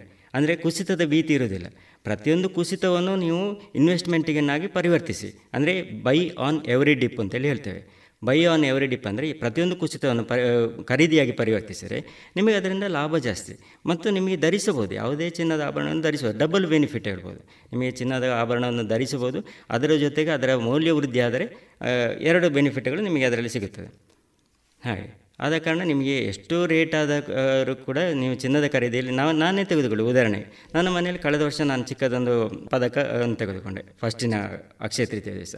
ಆಮೇಲೆ ನೆಕ್ಸ್ಟ್ ಇಯರ್ ಚೈನ್ ತೆಗೆದುಕೊಂಡೆ. ಹಾಗೆ ಪ್ರತಿ ವರ್ಷ ನಮಗೆ ಅದು ತೆಗೆದುಕೊಳ್ಳಬೇಕಂದ್ರೆ ಮನೋಭಾವನೆ ಬಂದೇ ಬರ್ತದೆ. ಅಂದರೆ ಅದರ ಇನ್ವೆಸ್ಟ್ಮೆಂಟ್ ಪ್ಲಸ್ ಅದರಲ್ಲಿ ಆಗುವಂಥ ಇನ್ಕ್ರೀಸ್ ಇದೆರಡನ್ನು ನೋಡುವಾಗ ನಮಗೆ ಚಿನ್ನ ತೆಗೆದುಕೊಳ್ಳೋದ್ರಲ್ಲಿ ಯಾವುದೇ ರೀತಿಯ ಬೇಡ ಅಂತ ಹೇಳುವಂಥ ಮನಸ್ಸಿಗೆ ಮನೋಭಾವ ಬರುವುದಿಲ್ಲ. ಖಂಡಿತ ಈ ಕಾರ್ಯಕ್ರಮವನ್ನು ಕೇಳ್ತಿರೋರಿಗೂ ಚಿನ್ನದ ಧಾರಣೆ ಬಗ್ಗೆ ಅಥವಾ ಚಿನ್ನದ ಒಲವು ತುಂಬ ಇರ್ತದೆ. ಅದೇ ರೀತಿ ಅವರಿಗೂ ಇದರ ಬಗ್ಗೆ ತುಂಬ ಮಾಹಿತಿಗಳು ಇರ್ತದೆ ಅಂತ ಅನಿಸಿ, ಅನಿಸಿಕೊಳ್ತೇನೆ. ಒಟ್ಟಾರೆಯಾಗಿ ನಿಮ್ಮ ಅಭಿಪ್ರಾಯ, ಈಗ ಅಕ್ಷಯ ತೃತೀಯ ಅಥವಾ ಬೇರೆ ದಿವಸಗಳಲ್ಲಿ ಹೊಸ ಗೊತ್ತಿದ್ದಾಗೆ ಯುಗಾದಿ ಇರ್ಬೋದು, ಬಲಿಪಾಡಿ ಇರ್ಬೋದು, ಕೆಲವರು ನವರಾತ್ರಿ ಇರ್ಬೋದು ನಾವು ಅಕ್ಷತೆಗೆ ಯಾಕೆ ಹೆಚ್ಚು ಒಲವು ಕೊಡುವುದು ಅಂತ ಹೇಳೋದು ಇಲ್ಲ, ಹಿಂದೂ, ಎಲ್ಲ ಹಬ್ಬಗಳಲ್ಲಿ, ಹಿಂದೂಗಳೆಲ್ಲ, ಹಿಂದೂಗಳಂತಲ್ಲ, ಎಲ್ಲ ಹಬ್ಬದಲ್ಲಿ, ಕ್ರಿಶ್ಚಿಯನ್ರಾಗಿರ್ಬೋದು, ಮುಸಲ್ಮಾನರಾಗಿರ್ಬೋದು ಎಲ್ಲರೂ ಕೂಡ ಅವರವರ ಹಬ್ಬದಲ್ಲಿ ಹಬ್ಬದ ಸಮಯದಲ್ಲಿ ಜಾಸ್ತಿ ಖರೀದಿಸ್ತಾರೆ. ಅಂದರೆ ಇದೊಂದು ಅಲಂಕಾರಿಕ ವಸ್ತು. ಅಲಂಕಾರ ಮಾಡೋದಕ್ಕೆ ಬೇಕಾಗಿ ನೀವು ಚಿನ್ನವನ್ನು ಖರೀದಿಸುವುದು ಜಾಸ್ತಿ. ನಮ್ಮಲ್ಲಿ ದೀಪಾವಳಿಗೆ ಜಾಸ್ತಿಯಾಗಿ ಖರೀದಿಸ್ತಾರೆ. ತೃತೀಯಕ್ಕೆ ಖರೀದಿಸ್ತಾರೆ. ನವರಾತ್ರಿಗೂ ಖರೀದಿಸ್ತಾರೆ. ದಂತರಿಸಿಗೆ ತುಂಬ ಖರೀದಿಸ್ತಾರೆ. ಬೆಳ್ಳಿ ಚಿನ್ನದ ಖರೀದಿ ಮಾರಾಟಗಳು ಜೋರಾಗಿರುತ್ತದೆ. ಹಾಗೆ. ಅಂದ್ರೆ ನೀವು ಹೇಳುವ ಪ್ರಕಾರ ಒಂದು ಒಬ್ಬೊಬ್ಬರು ಒಂದೊಂದು ದಿವಸ ಕೆಲವರಿಗೆ ಯುಗಾದಿ ಹೆಚ್ಚು ಇರ್ತದೆ ಕೆಲವರಿಗೆ ಧನ್ತೆರಸ್ ಅಲ್ಲ? ಕೆಲವು ಸಮುದಾಯ ಬೇರೆ ದಿವಸ ಇರ್ಬೋದು ರಂಜಾನ್ ಇರ್ಬೋದು ಹಾಗೆ ಬೇರೆ ಬೇರೆ ವಿಷಯಗಳಲ್ಲಿ ಇರ್ಬೋದು. ಕೊನೆಯದಾಗಿ ನೀವು ಏನು ಹೇಳಲಿಕ್ಕೆ ಇಷ್ಟಪಡ್ತೀರಾ? ಕೊನೆಯದಾಗಿ ಅಂದರೆ ಎಲ್ಲರೂ ಸಂಪತ್ತನ್ನು ಕ್ರೋಢೀಕರಿಸಬೇಕು ಅಂತ ಹೇಳುವಂಥ ಆಸೆ ಎಲ್ಲರಿಗೂ ಇರ್ತದೆ ಸರ್. ಪ್ರತಿಯೊಂದು ನಾನು ಕೂಡಿಟ್ಟ ಹಣವನ್ನು ಯಾವುದಾದ್ರು ಒಂದು ರೀತಿಯಲ್ಲಿ ಸಂಪತ್ತಿನಲ್ಲಿ ಇಟ್ಟುಕೊಂಡಿರಬೇಕು. ನನ್ನ ಮನೆ ನಮಗೆ ಒಂದು ಸಂಪತ್ತನ್ನು ಕ್ರೋಢೀಕರಿಸಬೇಕು ಅಂತೇಳಿ ಆಸೆ ಇರ್ತದೆ.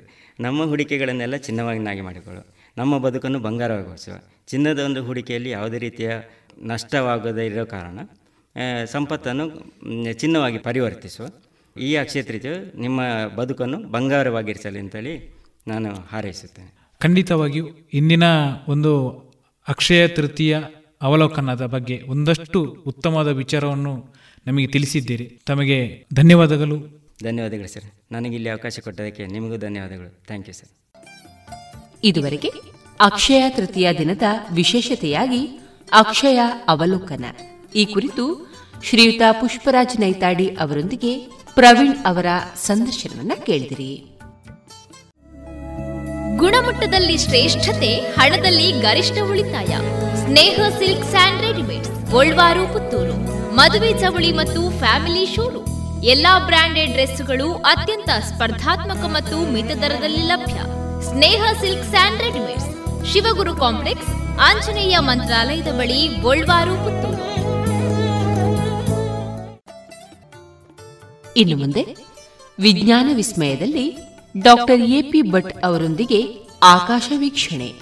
ಈ ಸೃಷ್ಟಿಯ ಅನುಭವದ ಸಂವಾದ ಮಾತುಕತೆ ವಿದ್ಯಾರ್ಥಿನಿ ಮೈಥಿಲಿ. ಎಲ್ರಿಗೂ ನಮಸ್ಕಾರ. ಇಂದು ನಮ್ಮೊಂದಿಗೆ ಸಂಪನ್ಮೂಲ ವ್ಯಕ್ತಿಗಳಾಗಿ ಇರುವಂತವರು ಡಾಕ್ಟರ್ ಎ ಪಿ ಭಟ್, ನಿವೃತ್ತ ಪ್ರಾಂಶುಪಾಲರು ಪೂರ್ಣ ಪ್ರಜ್ಞಾ ಕಾಲೇಜು. ಇವರು ತಮ್ಮ ಮೂವತ್ಮೂರು ವರ್ಷಗಳ ಕಾಲ ಭೌತಶಾಸ್ತ್ರವನ್ನ ವಿದ್ಯಾರ್ಥಿಗಳಿಗೆ ಬೋಧನೆಯನ್ನ ಮಾಡಿರ್ತಾರೆ. ಇವರ ಹವ್ಯಾಸ ಅಂತ ಹೇಳಿದ್ರೆ ಆಕಾಶ ವೀಕ್ಷಣೆ. ಸಾವಿರಕ್ಕೂ ಹೆಚ್ಚು ಶಾಲಾ ಕಾಲೇಜುಗಳಿಗೆ ಭೇಟಿ ನೀಡಿ ಅಲ್ಲಿನ ವಿದ್ಯಾರ್ಥಿಗಳಿಗೆ ಆಕಾಶದ ಪರಿಚಯವನ್ನ ಮಾಡಿಕೊಟ್ಟಿರ್ತಾರೆ. ಸರ್, ಈ ಕಾರ್ಯಕ್ರಮಕ್ಕೆ ನಿಮಗೆ ಸ್ವಾಗತ. ಓ, ಸ್ವಾಗತ. Thank you. ಮೈಥಿಲಿ ಅಲ್ಲ? ಹಾ sir thank you very much Maithili. Thank you sir sir ನೀವು ಹೇಳಿದ್ರಿ ನಿಮ್ಮ ಹವ್ಯಾಸ ಒಂದು ಆಕಾಶ ವೀಕ್ಷಣೆ ಅಂತ. ನಿಮ್ಮ ಬಾಲ್ಯ ಜೀವನದಿಂದನೂ ಕೂಡ ನೀವು ಇದನ್ನೇ ಹವ್ಯಾಸವಾಗಿ ಇಟ್ಕೊಂಡಿದ್ರಾ? ನಿಮ್ಮ ಬಾಲ್ಯ ಜೀವನ ಹೇಗಿತ್ತು ಸರ್ ಹಾಂ ಹೌದು. ಅಂದರೆ ಚಿಕ್ಕಂದಿನಿಂದ ಆಕಾಶ ನೋಡುವ ಹವ್ಯಾಸವನ್ನು ನಮ್ಮ ಹಿರಿಯರು ಸೃಷ್ಟಿಸಿದ್ರು ಅಂತ ಅನ್ಸುತ್ತೆ. ನಮ್ಮಲ್ಲಿ ಈ ಬಿದಿಗೆ ಚಂದ್ರನ ನೋಡಿದರೆ ಮಹಾಪುಣ್ಯ ಅಂತ. ನಮ್ಮ ಅಜ್ಜ ನಾವೆಲ್ಲ ಒಂದನೇ ಕ್ಲಾಸು ಹೋಗಿರ್ಬಹುದು ಮಕ್ಕಳನ್ನೆಲ್ಲ ಕರ್ಕೊಂಡು ಎತ್ತರದ ಗುಡ್ಡಕ್ಕೆ ಹೋಗಿ ಮಕ್ಕಳೇ ಚಂದ್ರ ಕಾಣ್ತದೆ ನೋಡಿ ಅಂತ. ಬಿದಿಗೆ ಚಂದ್ರನಲ್ಲಿ ಅದು ನೋಡಿದರೆ ಪುಣ್ಯ ಅಂತ ಯಾಕೆ? ಅಂದರೆ ಅದರ ಚಂದ. ಆ ಬಿದಿಗೆ ಚಂದ್ರ ಕ್ರೆಸೆಂಟ್ ಮೂನ್ ಅಂತ ಹೇಳ್ತೇವೆ. ತುಂಬ ಸಪೂರದ ಚಂದ್ರ ಕಾಣೋದು. ನಮ್ಮ ಹಿರಿಯರು ಆಕಾಶವನ್ನು ನೋಡೋದೇ ಪುಣ್ಯದ ಕೆಲಸ ಅಂತ ನಂಬಿದ್ದವರು ಅಂತ ಅನ್ಸುತ್ತೆ. ನಾವು ಹುಡುಕಿ ತೋರಿಸೋದು ನೋಡಿ ಚಂದ್ರಲ್ಲಿದ್ದಾನೆ ಅಂತ. ಅಷ್ಟೇ, ಹೀಗೆ ನಂತರ ಶುಕ್ರೋದಯ ಆದರೆ, ಪೂರ್ವ ಬೆಳಗಿನ ಜಾವ ಶುಕ್ರೋದಯ ಆದರೆ, ಹಾಂ, ಹೇಳಿ ಅಂತ. ಅಧ್ಯಯನಕ್ಕೆ, ಅಲ್ಲ ಪಾಠ ಹೇಳಿಕೊಡಲಿಕ್ಕೆ ಅವರು ಬೇರೆ ಎಲ್ಲಾದರೂ ಬೇರೆ ಊರಿಗೆ ಹೋಗಿದ್ದರೆ ಅದು ನಾಲ್ಕೂವರೆ ಗಂಟೆಗೆ ಶುಕ್ರೋದಯ ಆಗೋದು. ಅದು ಅವ್ರಿಗೆ ಗೊತ್ತು. ಅವರಿಗೆ ಗಡಿಯಾರವೇ ಆಕಾಶ. ಆಕಾಶದ ನಕ್ಷತ್ರಗಳೆಲ್ಲ ನಮ್ಮ ಹಿರಿಯರಿಗೆ. ಅದು ಬಹುಶಃ ಒಂದು ಸ್ವಲ್ಪ ಆ ಪಳಪಳ ಹಳ್ಳಿಯಲ್ಲಿ ಹೊಳೆಯುವ ನಕ್ಷತ್ರಗಳು, ಅದೆಲ್ಲ ಖುಷಿ ಕೊಟ್ಟಿದ್ದೇನೋ ಆಗಲೇ ನಂತರ ನಾನು ಓದಿದ್ದು ಕೋಟಾ ಹೈಸ್ಕೂಲಲ್ಲಿ ಕೋಟಾ ವಿವೇಕ ಹೈಸ್ಕೂಲ್ ಅಂತ. ಅಲ್ಲಿ ಒಬ್ಬರು ಮಾಧವಡುಪ್ರು ಅಂತ ನಾನು ಬಹುಶಃ ಆಗ ಆರನೇ ಕ್ಲಾಸು ಏಳನೇ ಕ್ಲಾಸು. ಈ ಸ್ಕೂಲ್ ಡೇ ಅಂದರೆ ಸಂಜೆ ರಾತ್ರಿ ಆಗೋದಲ್ಲ, ಆ ದಿವಸ, ಆ ಸ್ಕೂಲ್ ಡೇ ದಿವಸ ಅವರು ರಾತ್ರಿ ಒಂದು ಮೂಲೆಯಲ್ಲಿ ಟೆಲಿಸ್ಕೋಪಲ್ಲಿ ಶನಿಗ್ರಹ ತೋರಿಸಿದ್ದು. ಆ ಶನಿಯ ಬಳೆ ಕಂಡದ್ದೇ ತಡ. ಅಯ್ಯೋ, ಬರೀ ಕಣ್ಣಿಗೆ ಕಾಣೋದು ಬೇರೆ, ಟೆಲಿಸ್ಕೋಪಲ್ಲಿ ಕಾಣೋದು ಬೇರೆ. ಹಾಗೆ ಎಂ ಎಸ್ ಸಿ ಮಾಡುವಾಗ ಪ್ರಾತಸ್ಮರಣೀಯರಂಥ ಜಿ ಟಿ ನಾರಾಯಣರಾಯರು ಅವರು ಕಸ್ತೂರಿಯಲ್ಲಿ ಆಕಾಶ ವೀಕ್ಷಣೆಗೆ ಬ ಅತ್ಯಂತ ಲೇಖನ ಕೊಡ್ತಿದ್ದರು ನನ್ನ ಸಬ್ಜೆಕ್ಟು ಸಹ ಫಿಸಿಕ್ಸ್ ಆದ್ದರಿಂದ ಅದು ಆ್ಯಸ್ಟ್ರೋನಮಿಗೆ ಸಂಬಂಧ ಇದ್ದರಿಂದ ಬಹುಶಃ ಈ ಹವ್ಯಾಸ ನನಗೆ ಭಾರಿ ಖುಷಿ ಕೊಡ್ತೋ ಏನೋ. ಸರ್ ನಿಮ್ಮ ಹವ್ಯಾಸ ಆಕಾಶ ವೀಕ್ಷಣೆ ಆದರೂ ಕೂಡ ನಿಮ್ಮ ರಿಸರ್ಚ್ ಫೀಲ್ಡ್ ಬೇರೆ ಅಂತ ನಾನು ಕೇಳ್ಪಟ್ಟೆ ಸರ್. ಅದರ ಬಗ್ಗೆ ಸ್ವಲ್ಪ ಹೇಳಿ. ಹಾಂ ಹೌದು. ನಾನು ಒಬ್ಬ ಫಿಸಿಕ್ಸ್ನ ಸ್ಟೂಡೆಂಟ್. ಫಿಸಿಕ್ಸಲ್ಲಿ ಎಂ ಎಸ್ ಸಿ ಮಾಡಿದ ನಂತರ ಉಜರೆಯಲ್ಲಿ ಒಂದು ಮೂರು ವರ್ಷ ಅಧ್ಯಾಪಕನಾಗಿ, ಅದರ ನಂತರ ಪೂರ್ಣಪ್ರಜ್ಞಾ ಕಾಲೇಜಲ್ಲಿ ಪರ್ಮನೆಂಟ್ ಅಪಾಯಿಂಟ್ಮೆಂಟ್ ಆಯಿತು. ಸಾವಿರದ ಒಂಬೈನೂರ ಎಂಬತ್ತೈದು ಡಿಸೆಂಬರ್. ಅಲ್ಲಿಂದ ಒಂದು ಮೂವತ್ತ್ಮೂರು ವರ್ಷ ಅಧ್ಯಾಪಕನಾಗಿದ್ದೇನೆ.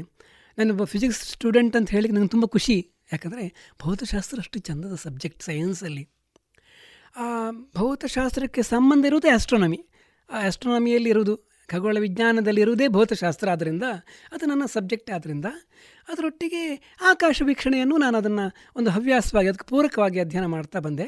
ಆದರೆ ರಿಸರ್ಚ್ ನಂದು ಏನಂದರೆ ನಾನು ಲೇಸರ್ ಆಪ್ಟಿಕ್ಸ್ ಅಂದರೆ ಆಗ ಸಾವಿರದ ಎರಡು ಸಾವಿರದ ಹೊತ್ತಿಗೆ ವಿಶ್ವದಲ್ಲಿಯೇ ಭೌತಶಾಸ್ತ್ರದ ಲೀಡಿಂಗ್ ಆ ಒಂದು ರಿಸರ್ಚ್ ಮಾಡುವಂಥ ಭಾಗ್ಯ ನನಗೆ ಒದಗಿ ಬಂತು. ಮಂಗಳೂರು ವಿಶ್ವವಿದ್ಯಾಲಯದಲ್ಲಿ ಮಾಡಿದ್ದು ನಾನು. ಆದರೆ ದೇಶದ ಬೇರೆ ಬೇರೆ ವಿಭಾಗಗಳಿಗೆ ಹೋಗ್ಲಿಕ್ಕಾಯಿತು. ಅದು ನಂದು ಕ್ರಿಸ್ಟಲ್ ಗ್ರೋತ್ ನಾನು ಹರಳಗನ್ನು ಗ್ರೋ ಮಾಡ್ತೇನೆ. ಅದಕ್ಕೆ ನಾನ್ ಲೀನಿಯರ್ ಕ್ರಿಸ್ಟಲ್ಸ್ ಅಂತ. ಅದನ್ನು ಪೂರ್ಣಪ್ರಜ್ಞಾ ಕಾಲೇಜಲ್ಲೇ ಮಾಡಿ, ದೇಶದ ಬೇರೆ ಬೇರೆ ಕಡೆಗೆ ಹೋಗಿ ಅದರ ಪ್ರಯೋಗಗಳನ್ನು ಮಾಡಿ ವರ್ಕ್ ಮಾಡುವಂತಹ ಒಂದು ಒಳ್ಳೆಯ ಅವಕಾಶ ಸಿಗುತ್ತೆ ನನಗೆ. ಆ ಕ್ರಿಸ್ಟಲ್ಸು ಲೇಸರ್ ಲೈಟ್ ಕಡಿಮೆ ಶಕ್ತಿಯ ಲೇಸರ್ ಲೈಟ್ ಹಾಯಿಸಿದರೆ ಹೆಚ್ಚಿನ ಶಕ್ತಿಯ ಲೈಟ್ ಲೈಟ್ ಬಂದುಬಿಡುತ್ತೆ ಅದರಲ್ಲಿ. ಅದಕ್ಕೆ ನಾನು ನಾನ್ ಲೀನಿಯರ್ ಆಪ್ಟಿಕ್ಸ್ ಅಂತ ಹೇಳ್ತಾರೆ. ಹಾಗಾಗಿ ಅದನ್ನು ನೋಡಿ ಖುಷಿ ಪಡುವಂಥ ಅವಕಾಶ ಸಿಕ್ತು. ಒಂದಿಷ್ಟು ರಿಸರ್ಚ್ ಮಾಡಲಿಕ್ಕಾಯಿತು. ಎಂ ಫಿಲ್ ಮಾಡಿದೆ. ಸಾಕಂತ ಅನಿಸ್ಬಿಡ್ತು. ಸಾಕಂತನಿಸಿ ನಾನು ಎ ಪಿ ಭಟ್ಟಲ್ಲಿ ಪಕ್ಕದಲ್ಲಿ ನಾನು ಡಾಕ್ಟರ್ ಅಂತ ಹಾಕ್ಲಿಕ್ಕೆ ಆಗೋದಿಲ್ಲ ಎಂ ಫಿಲ್ ಅಂತ ಹೇಳಿ ನಾನು ಹೆಂಡ್ತಿಗೆ ಗಲಾಟೆ ಮಾಡಿಬಿಟ್ಲು. ಅಯ್ಯೋ, ನನಗೆ ನೀವು ಡಾಕ್ಟರ್ ಎ ಪಿ ಭಟ್ ಅಂತೇ ಬೇಕು ಅದಕ್ಕೆ ಮಾರೈತಿ ಪಿ ಎಚ್ ಡಿ ಮಾಡಬೇಕು, ಅದಕ್ಕೆ ನನ್ನಿಂದ ಆಗೋದಿಲ್ಲ ಕಣೆ, ಸಾಕಾಯಿತು. ಅಧ್ಯಾಪಕನಾಗಿಯೇ ಮಾಡಿದ್ದು ನಾನು. ಇಡೀ ದೇಶದ ಎಲ್ಲೆಲ್ಲ ತಿರುಗಿದ್ದೆ ಅಂದರೆ ಇಲ್ಲ ಇಲ್ಲ ನಂಗೆ ಡಾಕ್ಟರ್ ಎ ಪಿ ಬೇಕು ಬೇಕು ಅಂತ ಹೇಳಿದ್ಲು. ಅವಳಿಗೋಸ್ಕರ ಪಿ ಎಚ್ ಡಿ ಮಾಡಿದೆ. ತುಂಬ ಖುಷಿಪಟ್ಟೆ ಸಂಶೋಧನೆಯಲ್ಲೂ ತುಂಬ ಖುಷಿಪಟ್ಟಿದ್ದೇನೆ. ಸರ್ ನಮ್ಮ ಭಾರತದಲ್ಲಿ ಪ್ರಾಚೀನ ಭಾರತದಲ್ಲಿ ಖಗೋಳಶಾಸ್ತ್ರ ಹೇಗಿದೆ ಸರ್ ನಾನು ಈ ಅಧ್ಯಾಪಕ ವೃತ್ತಿಯಲ್ಲಿರುವಾಗ ನಮ್ಮ ಇತ್ತೀಚಿನ ಎಲ್ಲ ಭೌತಶಾಸ್ತ್ರದಲ್ಲಿ ಅಲ್ಲಿಂದ ಗೆಲಿಲಿಯೋದಿಂದ ಹಿಡಿದು ನ್ಯೂಟನ್ವರೆಗೆ ಗೆಲಿಲಿಯೋ, ನ್ಯೂಟನ್ ಐನ್ಸ್ಟೈನ್ವರೆಗೆ ಇವತ್ತಿನ ಭೌತಶಾಸ್ತ್ರದ ಬಗ್ಗೆ ತುಂಬ ತುಂಬ ತುಂಬ ಮಾತಾಡ್ತೇವೆ. ಒಂದು ಸಾರಿ ಒಳ ಮನಸ್ಸಲ್ಲಿ ರಿಟೈರ್ ಆದ ನಂತರ ಭಾರತದಲ್ಲಿ ಏನು ವರ್ಕ್ ಆಗಿ, ಆಗಿರಬಹುದು? ಏನಾದರೂ ಆಗಿದೆಯಾ? ನಮ್ಮ ಭಾರತೀಯರು ಏನಾದರೂ ವರ್ಕ್ ಮಾಡಿದ್ದಾರಾ? ಈ ಒಂದು ಒಳಗೆ ಆಳದಿಂದ ಒಂದು ಪ್ರಶ್ನೆ ಬರುತ್ತೆ ಯಾವಾಗಲೂ. ಯಾಕಂದರೆ ಎಲ್ಲಿಯೂ ಭಾರತೀಯರ ಹೆಸರನ್ನೇ ಹೇಳೋದಿಲ್ಲ ನಾವು. ನಾವು ಫಿಸಿಕ್ಸಲ್ಲಿ ಪಾಠ ಮಾಡುವಾಗ ಎಲ್ಲೂ ಹೇಳೋದಿಲ್ಲ. ಯಾಕೆ ಏನೂ ಮಾಡಿಲ್ವೇ? ಈ ಪ್ರಶ್ನೆ ಬಂದು ರಿಟೈರ್ ಆದ ನಂತರ ನಾನು ಕೂತ್ಕೊಂಡ್ಬಿಟ್ಟೆ. ಒಂದು ಅಧ್ಯಯನಕ್ಕೆ ಕೂತ್ಕೊಂಡ್ಬಿಟ್ಟೆ. ಪ್ರಾಚೀನ ಭಾರತದಲ್ಲಿ ಖಗೋಳಶಾಸ್ತ್ರ ಏನಾರು ಆಗಿದೆಯಾ ವರ್ಕು ಅಂತ. ನನಗೆ ತುಂಬ ಖುಷಿ ಅಂದರೆ ಅದೆಷ್ಟು ವರ್ಕ್ ಮಾಡಿದ್ದಾರೆ ನಮ್ಮ ಋಷಿ ಮುನಿಗಳಿಂದ ಹಿಡಿದು, ಅಂದರೆ ವೇದಕಾಲ, ವೇದಕಾಲದಿಂದ ಹಿಡಿದು ವೇದಾಂತದ ಕಾಲ, ಪುರಾಣಗಳ ಕಾಲ, ರಾಮಾಯಣ, ಮಹಾಭಾರತಗಳ ಕಾಲ ಅದರ ನಂತರ ವೇದ, ವೇದಾಂತಗಳ ಕಾಲ ಅಂತ ಹೇಳ್ತೇವೆ. ಅದರ ನಂತರ ಕ್ರಿಸ್ತ ಶಕ ಕ್ರಿಸ್ತ ಶಕದ ನಂತರ ಆರ್ಯಭಟ, ವರಾಹಮಿಹಿರ. ಈ ರೀತಿ ಬಂದರೆ ಇವತ್ತಿನವರೆಗೆ ಭಾರತದಲ್ಲಿ ಎಷ್ಟು ಖಗೋಳ ವಿಜ್ಞಾನದಲ್ಲಿ ಅಧ್ಯಯನ ಆಗಿದೆ ಅಂದರೆ ಜೀರ್ಣಿಸಿಕೊಳ್ಳಿಕ್ಕಾಗದಷ್ಟು ವಿಶ್ವದಲ್ಲಿ ಭಾರತೀಯರು ಮಾಡಿದ ಅಧ್ಯಯನ ತುಂಬ ಶ್ರೇಷ್ಠವಾದದ್ದಂತ ಹೇಳಲಿಕ್ಕೆ ನನಗೀಗ ಹೆಮ್ಮೆ. ಹೆಮ್ಮೆ ಅಂತ ಅನಿಸುತ್ತೆ. ಆ ರೀತಿ ಅಧ್ಯಯನ ಮಾಡಲಿಕ್ಕೆ ತೊಡಗಿದೆ. ಎಲ್ಲಿಂದ ಶುರು ಮಾಡಲಿ? ಅದು ತುಂಬ ಕಷ್ಟ. ಈ ಅಧ್ಯಯನ ತುಂಬ ಕಷ್ಟ.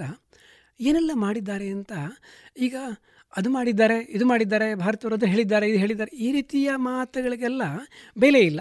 ನಮ್ಮ ಒಂದು ಸಂಶೋಧನಾ ಪ್ರಬಂಧಗಳು ಏನಾದರೂ ಇದೆಯಾ, ಅಧ್ಯಯನ ಇದೆಯಾ ಅಂತ ಹುಡ್ಕೊಂಡು ಹೋಗಬೇಕಾಗತ್ತೆ.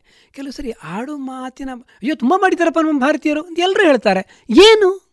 ಏನು ಭಾರತೀಯರ ಕೊಡುಗೆ? ಈ ಪ್ರಶ್ನೆಗೆ ಬಂದಾಗ ನಿಜವಾದಂಥ ಅಧ್ಯಯನ ಮಾಡಿಯೇ ಮಾತಾಡಬೇಕಾಗತ್ತೆ.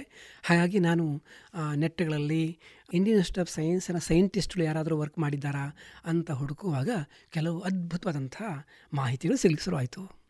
ಅದರಲ್ಲಿ ಒಂದು ಪುಸ್ತಕದ ಬಗ್ಗೆ ನಾನು ಹೇಳಿ ಬಿಡ್ತೇನೆ ನನಗೆ ರೋಮಾಂಚನ ಆದಂತಹ ಒಂದು ಪುಸ್ತಕ, ಅದು ಪರಾಶರ ತಂತ್ರ ಅಂತ. ಈ ಪರಾಶರ ತಂತ್ರ ಕ್ರಿಸ್ತ ಪೂರ್ವ ಹದಿನಾಲ್ಕನೇ ಶತಮಾನದಲ್ಲಿ ಆದದ್ದು ಅಂತ ಈಗ ಒಂದು ಸ್ಪಷ್ಟವಾದಂಥ ಅನುಭವ ಬಂದಿದೆ. ಆಗಲೇ ಲಘದನ ವೇದಾಂಗ ಜ್ಯೋತಿಷ ಈಗ ಇರುವಂಥದ್ದು. ಪ್ರಥಮವಾದಂತಹ ಖಗೋಳ ವಿಜ್ಞಾನದ ಬಗ್ಗೆ ಅಥೆಂಟಿಕ್ ನಾಲೇಜ್ ಈ ಲಗದನ ವೇದಾಂಗ ಜ್ಯೋತಿಷ ಅಂತ. ಆಗ ಭಾರತದಲ್ಲಿ ಖಗೋಳ ವಿಜ್ಞಾನದ ಒಟ್ಟಿಗೆ ಗಣಿತ ಮ್ಯಾಥಮೆಟಿಕ್ಸ್ ಲೀಡಿಂಗ್ ವರ್ಲ್ಡಲ್ಲಿ ಅಷ್ಟು ಲೀಡಿಂಗ್ ಆಗಿತ್ತು. ಲಘದನ ವೇದಾಂಗ ಜ್ಯೋತಿಷದಲ್ಲಿ ಒಂದು ಅಂಶ ಗಣಿತವೂ ಸಹ ಅದಿತ್ತು. ಅದರೊಟ್ಟಿಗೆ ಇತ್ತೀಚೆಗೆ ನಮ್ಗೆ ಗೊತ್ತಾದದ್ದು ವೇದಾಂಗ ಜ್ಯೋತಿ ಇದು ಯಾರು ಪರಾಶರ ತಂತ್ರ ಅಂತ, ಅದು ಪರಾಶರ ಅಂತ. ಪರಾಶರ ಅಂದರೆ ಮಹಾಭಾರತದಲ್ಲಿ ಪರಾಶರ ಇರಲಿಕ್ಕಿಲ್ಲ, ಬೇರೆ ಪರಾಶರ ಇರಬೇಕು. ಅವರು ಬರೆದಂಥ ಒಂದು ವೇದಾಂಗ ಜ್ಯೋತಿಷ ಅಂತ ಒಂದು ಪುಸ್ತಕ ಸಿಕ್ತು ಆ ಪುಸ್ತಕವನ್ನು, ಈ ವೇದಾಂಗ ಜ್ಯೋತಿಷ ಅಂತ ಇಂಗ್ಲೀಷಲ್ಲಿದೆ ಈಗ ಈ ಪುಸ್ತಕವನ್ನು ಇತ್ತೀಚೆಗೆ ಸಿಕ್ಕಿದ್ದು ನನಗೆ. ಅದು ಅದನ್ನು ಬರೆದವರು ಡಾಕ್ಟರ್ ಆರ್ ಎನ್ ಅಯ್ಯಂಗಾರ್ ಅಂತ. ಈ R N Indian Institute of Science ಭಾರತೀಯ ವಿಜ್ಞಾನ ಮಂದಿರ ಉಂಟಲ್ಲ ಬೆಂಗಳೂರಿನಲ್ಲಿ. ಅಲ್ಲಿ ಸುಮಾರು ನಲವತ್ತು ವರ್ಷ ರಿಸರ್ಚ್ ಮಾಡಿದಂಥ ಸೈಂಟಿಸ್ಟ್ ಅವರು. ಅವರು ರಿ, ಅವರ ರಿಟೈರ್ಮೆಂಟ್ ನಂತರ ಈ ವಿಭಾಗ ಬಂದು ಸಂಸ್ಕೃತ ಗೊತ್ತಿದೆ ಅವರಿಗೆ. ಅದರ ನಂತರ ಇಂಗ್ಲೀಷು ಚೆನ್ನಾಗಿದೆ. ಅವರು ಅರ್ತ್ ಕ್ವೇಕ್ ಬಗ್ಗೆಲ್ಲ ತುಂಬ ರಿಸರ್ಚ್ ಮಾಡಿದವರು. ಒಬ್ಬ ಆ್ಯಕ್ಚುಲ್ ಸೈಂಟಿಸ್ಟ್ ಅವರು ಅವರಿಗೆ ಸಂಭ್ರಮ ಪಟ್ಟಂತಹ ಈ ವಿಚಾರವನ್ನು ಒಂದು ಪುಸ್ತಕದಲ್ಲಿ ಬರೆದಿದ್ದಾರೆ. ಅದಕ್ಕೆ ಪರಾಶರ ತಂತ್ರ ಅಂತ.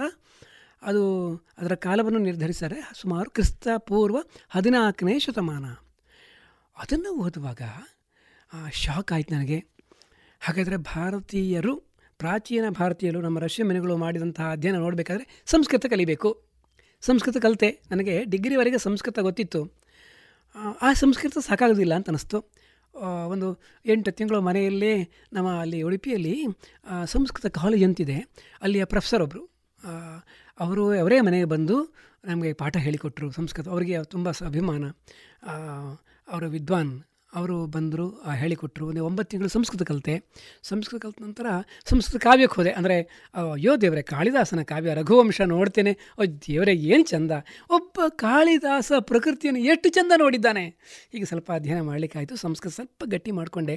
ಪರಾಶರ ತಂತ್ರದಲ್ಲಿ ಆರ್ ಎನ್ ಅಯ್ಯಂಗಾರವರು ಪರಾಶರ ತಂತ್ರ ಬರೆದಂತಹ ಸಂಸ್ಕೃತ ಶ್ಲೋಕಗಳನ್ನು ಇಟ್ಟು ಅದರ ಇಂಗ್ಲೀಷ್ ಟ್ರಾನ್ಸ್ಲೇಷನ್ ಮಾಡಿ ವರ್ಲ್ಡಿಗೆ ಅದನ್ನು ತೋರಿಸಿದ್ದಾರೆ. ಆ ಪುಸ್ತಕ ಯಾರೂ ನೋಡ್ಬೋದು ಇವತ್ತು. Parashara Tantra by doctor R N Iyengar ಅಂತ ಕೊಟ್ಟರೆ ಆ ಪುಸ್ತಕ ಸಿಗುತ್ತೆ. ಅಧ್ಯಯನ ಮಾಡ್ತಾ ಇದ್ದೀನಿ ಇವಾಗ. ನೀವು ಕೇಳ್ಬೋದು, ಏನಪ್ಪ? ಆಗಲೇ ಏನೆಲ್ಲ ಮಾಡಿದರು? ನಾವು ಇತ್ತೀಚಿನವರೆಗೂ ಎಲ್ಲ ಮಾತಾಡ್ತಾ ಇರೋದು ಎಲ್ಲ ಪಶ್ಚಿಮಾತ್ಯ ದೇಶಗಳವರೇ ಮಾಡಿದ್ದು. ಈಗ ಉದಾಹರಣೆಗೆ ನಮ್ಮ ಗ್ರಾವಿಟೇಷನಲ್ ಲಾ ಅಂತ ಹೇಳ್ತೇವೆ ಫಿಸಿಕ್ಸಲ್ಲಿ ನ್ಯೂಟನ್ ಮಾಡಿದ್ದು. ಅದರ ನಂತರ, ಈಗ ನಮ್ಮ ಸೌರ ವ್ಯೂಹದ ಬಗ್ಗೆ ಈಗ ಎರಡು ಥಿಯರಿ ಇದೆ. ಏನು? ಹೀಲಿಯೋಸೆಂಟ್ರಿಕ್ ಮತ್ತು ಜಿಯೋಸೆಂಟ್ರಿಕ್ ಅಂತ. ಅಂದರೆ ಭೂಕೇಂದ್ರವಾದ ಮತ್ತು ಸೂರ್ಯ ಕೇಂದ್ರವಾದ ಅಂತ. ಅದು ಸ್ಪಷ್ಟ ಆದದ್ದು ಏನು? ಕಾಪರ್ನಿಕಸ್ ಇವನ ಕಾಲದಲ್ಲಿ ಕೆಪ್ಲರ್ನ ಕಾಲದಲ್ಲಿ. ಅಂದರೆ ಸಾವಿರದ ಆರುನೂರಿಂದ ಬಂದದ್ದು ವಿಜ್ಞಾನ. ಖಗೋಳ ವಿಜ್ಞಾನ ಹುಟ್ಟಿದ್ದೇ ಸಾವಿರದ ಆರುನೂರಲ್ಲಿ. ಹೀಗೆಲ್ಲ ನಾವು ಮಾತಾಡ್ತಾ ಬಂದವರು. ಆಶ್ಚರ್ಯ ಅಂದರೆ ಭಾರತದಲ್ಲಿ, ವಿಶ್ವದಲ್ಲಿ ಎಲ್ಲಿಯೂ ವಿಜ್ಞಾನ ಬೆಳವಣಿಗೆ ಆಗದ ಕಾಲದಲ್ಲಿ ಗಣಿತ ಮತ್ತು ಖಗೋಳ ವಿಜ್ಞಾನ ಬೆಳವಣಿಗೆ ಬೆಳವಣಿಗೆ ಆಗಿದೆ. ಈ ಪರಾಶರ ತಂತ್ರ ನಾನು ಹೇಳಿದ ಗೆಲಿಯೋಲೆಲ್ಲ ಕ್ರಿಸ್ತ ಶಕ ಸಾವಿರದ ಆರುನೂರು. ನಾನು ಹೇಳಿದೆ ಪರಾಶರ ತಂತ್ರ ಬರೆದದ್ದು ಕ್ರಿಸ್ತ ಪೂರ್ವ ಸಾವಿರದ ನಾನ್ನೂರು ಅಂದರೆ ಈಗ ಎರಡು ಸಾವಿರ ವರ್ಷ ಆಯಿತು. ಎರಡು ಸಾವಿರ ಪ್ಲಸ್ ಸಾವಿರದ ನಾನ್ನೂರು ಅಂದರೆ ಮೂರು ಸಾವಿರದ ಐನೂರು ವರ್ಷಗಳ ಹಿಂದೆ ಭಾರತದಲ್ಲಿ ಖಗೋಳ ವಿಜ್ಞಾನದ ಮೇಲೆ ಅಥೆಂಟಿಕ್ ಬುಕ್ ಬಂದದ್ದು ಪರಾಶರ ತಂತ್ರ ನಾನು ಹೇಳಿದ ಲಗ್ನ ವೇದಾಂಗ ಜ್ಯೋತಿಷದಲ್ಲಿ ಎಲ್ಲವೂ ಇದೆ. ಗಣಿತ, ಬೇರೆ ಬೇರೆ ವಿಭಾಗಗಳಿದ್ದರೆ ಅಬ್ಸರ್ವೇಷನಲ್ ಆಸ್ಟ್ರೋನಮಿ ಅಂತ ಹೇಳ್ತೇವೆ. ಅಂದರೆ ದರ್ಗೋಚರ ಆಕಾಶದ ಬಗ್ಗೆ ಇದು ಹೀಗೆ ಅಂತ ಅಬ್ಸರ್ವೇಷನಲ್ ಆಸ್ಟ್ರೋನಮಿಯನ್ನು ಹಿಡಿದು ಅದನ್ನು ಸ್ಪಷ್ಟಪಡಿಸಿದ್ದು ಪರಾಶರ ತಂತ್ರದಲ್ಲಿ. ಒಂದೆರಡು ಮೂರು ಉದಾಹರಣೆ ಕೊಟ್ಟರೆ ವೇದದ ಕಾಲದಲ್ಲಿ ನಾನು ವೇದವನ್ನು ಅಧ್ಯಯನ ಮಾಡ್ತಿದ್ದೇನೆ ಈಗ. ವೇದದಲ್ಲಿ, ಋಗ್ವೇದದಲ್ಲಿಯೇ ಒಂದು ಶಬ್ದ ಬರುತ್ತೆ. ಋಗ್ವೇದದಲ್ಲಿ ಧೂಮಕೇತು ಅಂತ ಒಂದು ಶಬ್ದ ಉಂಟು. ನನಗೆ ಅದೊಂದು ಆಶ್ಚರ್ಯ ಆದದ್ದಂದರೆ ಅಯ್ಯ, ಕಾಮೆಟ್ ಅಂತ ಹೇಳ್ತೀವಲ್ಲ ವೇದದಲ್ಲುಂಟು ಸನೋ ಮಹಾನ್ ಅನಿಮಾನೋ ಧೂಮಕೆ ಏತು ಪುರುಶ್ಚಂದ್ರ. ಧಿಯೇವಾಯ ಆಯ ಹಿನ್ವತು ಹೀಗೆ ನಮ್ಮ ಹಳ್ಳಿಯಲ್ಲಿ ವೇದ ಮಂತ್ರ ಹೇಳ್ತಾರೆ, ಋಗ್ವೇದದ ಒಂದು ಮಂತ್ರ ಇದು. ಸನೋ ಮಹಾನ್ ಅನಿಮಾನೋ ಧೂಮಕೇತು ಪುರುಶ್ಚಂದ್ರ ಈ ಮಂತ್ರ ಕೇಳುವಾಗ ನನಗೆ ಅರೆ ಧೂಮಕೇತು ಅಂತ ಯಾವ ಇವ್ರು ಹೇಳ್ತಾರೆ? ಎಂತ ಹೇಳ್ತಾರೆ? ಅಂತ ಒಂದು ಸರಿ ಅನಿಸಿತ್ತು. ಆರ್ಯನ ಹೆಂಗಾರರು ಇದೇ ಮಂತ್ರವನ್ನು ಹಿಡ್ಕೊಂಡೇ ಹೇಳ್ತಾ ಇದ್ದಾರೆ. ವೇದ ಕಾಲದಲ್ಲಿಯೇ ಧೂಮಕೇತು ಅಂತ ಹೇಳೋ ಶಬ್ದವನ್ನು ಹೇಳಿದ್ದರು ಯಾವುದಕ್ಕೆ? ಅಂತ ಪ್ರಶ್ನೆ ಬರುತ್ತಲ್ಲ, ಆಕಾಶದಲ್ಲಿ ಕಾಣುವಂತಹ ಹೊಗೆ ಹೊಗೆಯಾದಂತಹ ಒಂದು ಆಕಾಶಕಾಯ ತಿರುಗ್ತಾ ಇದ್ದರೆ ಅದಕ್ಕೆ ಧೂಮಕೇತು ಅಂತ ಹೆಸರು ಕೊಟ್ಟರು ನಮ್ಮವರು. ಅಂದರೆ ಕಾಮೆಟ್ಗಳನ್ನು ಆ ಕಾಲದಲ್ಲೇ ನೋಡಿದ್ದಾರೆ. ಕಾಮೆಟ್ಗಳನ್ನು, ಗ್ರಹಣಗಳನ್ನು ಅವ ನಮ್ಮ ವೇದದಲ್ಲಿಯೇ ಈ ಅಗ್ನಿ ಅಗ್ನಿ ಇಟ್ಕೊಂಡವರಾಗಲ್ಲ ಅಗ್ನಿಯಲ್ಲಿ ಗಾರ್ಹಪತ್ಯ, ಆವಹನೀಯ, ದಕ್ಷಿಣಾಗ್ನಿ ಅಂತೆಲ್ಲ ಬರುತ್ತೆ. ಅಲ್ಲಿ ಒಂದು ಜಾಗದಲ್ಲಿ ನಮ್ಮ ಆಕಾಶ ಗಣಿತ ಇದು ಬೇಕು.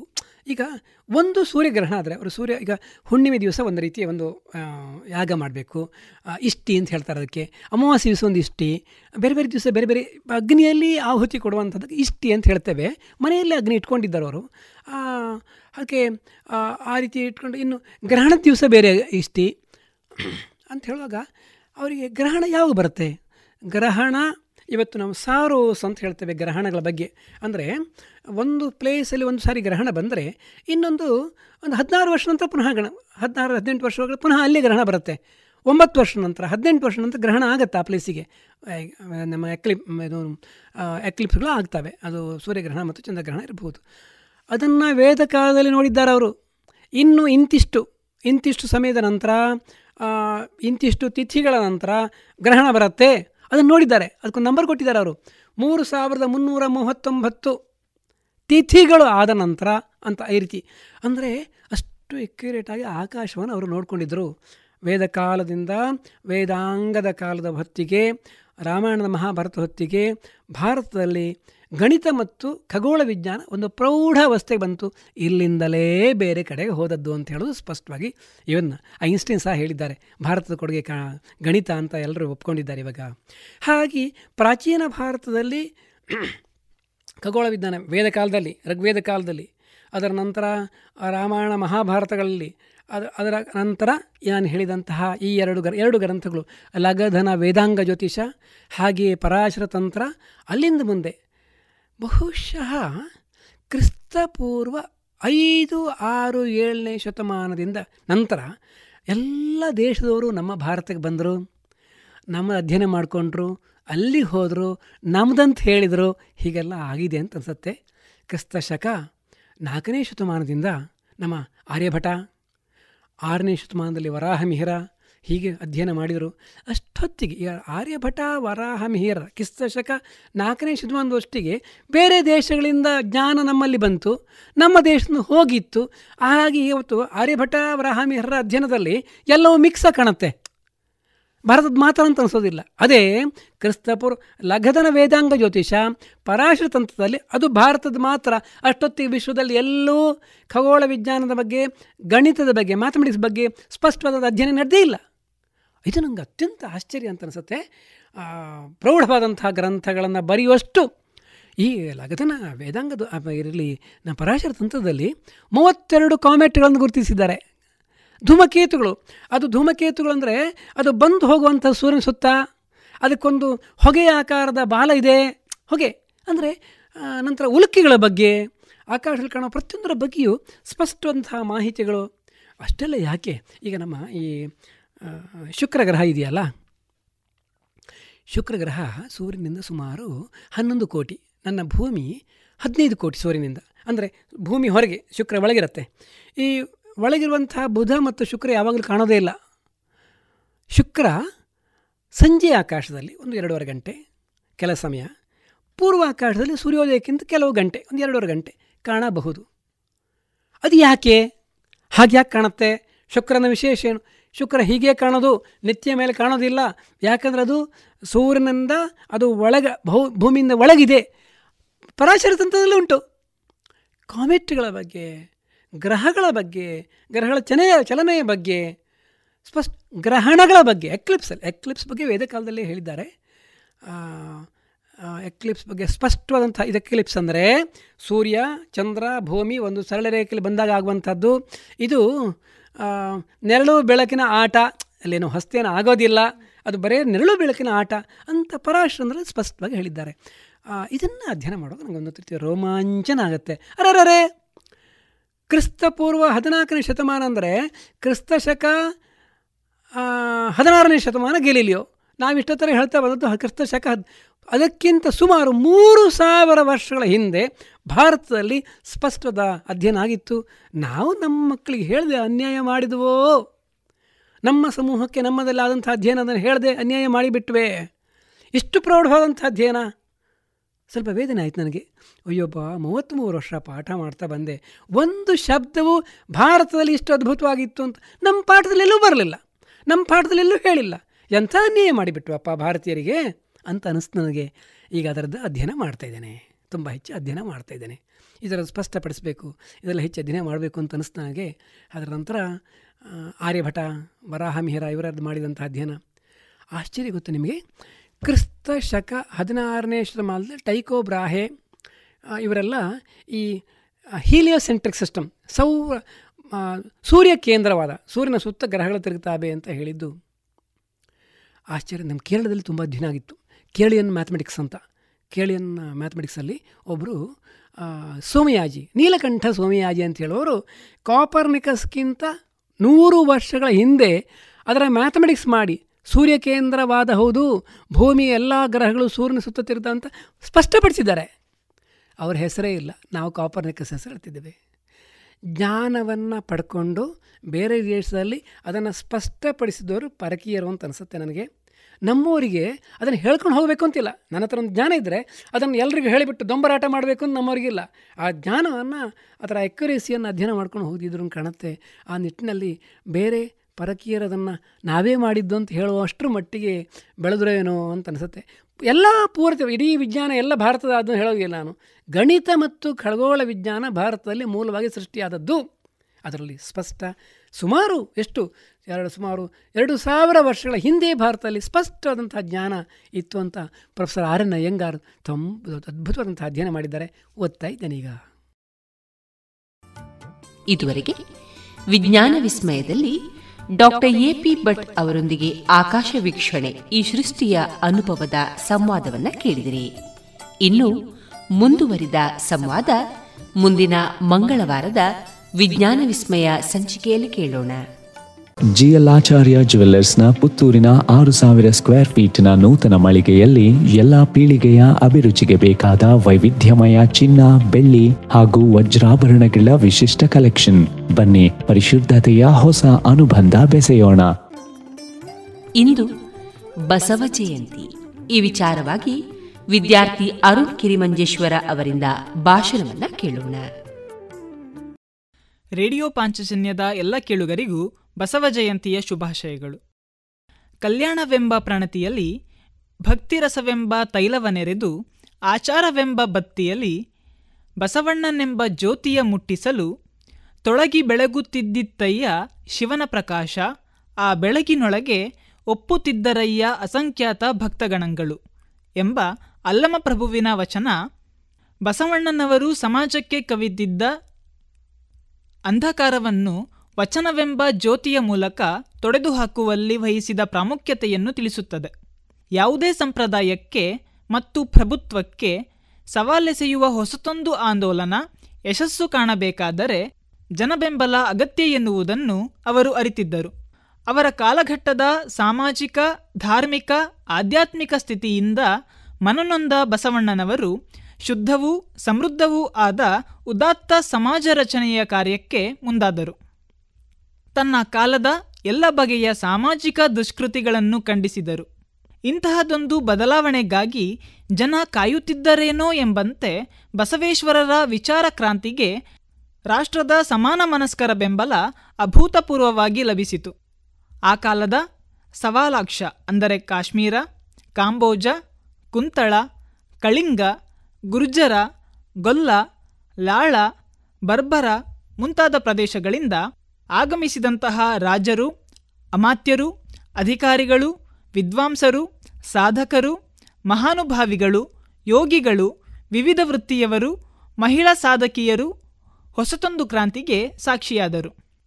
ಆಚಾರವೇ ಸ್ವರ್ಗ, ಅನಾಚಾರವೇ ನರಕ ಎಂಬ ಹೊಸ ಭಾಷ್ಯ ಬರೆಯುವುದರ ಜೊತೆಗೆ ಅನಾಚಾರಕ್ಕೆ ತುತ್ತಾಗಿದ್ದ ಆಚರಣೆಗಳನ್ನೆಲ್ಲ ಶುದ್ಧಿಗೊಳಿಸುವ ಪ್ರಕ್ರಿಯೆಗೆ ಉತ್ಕೃಷ್ಟ ಕಲ್ಪನೆಗಳ ಮೂಲಕ ಚಾಲನೆ ನೀಡಿದರು.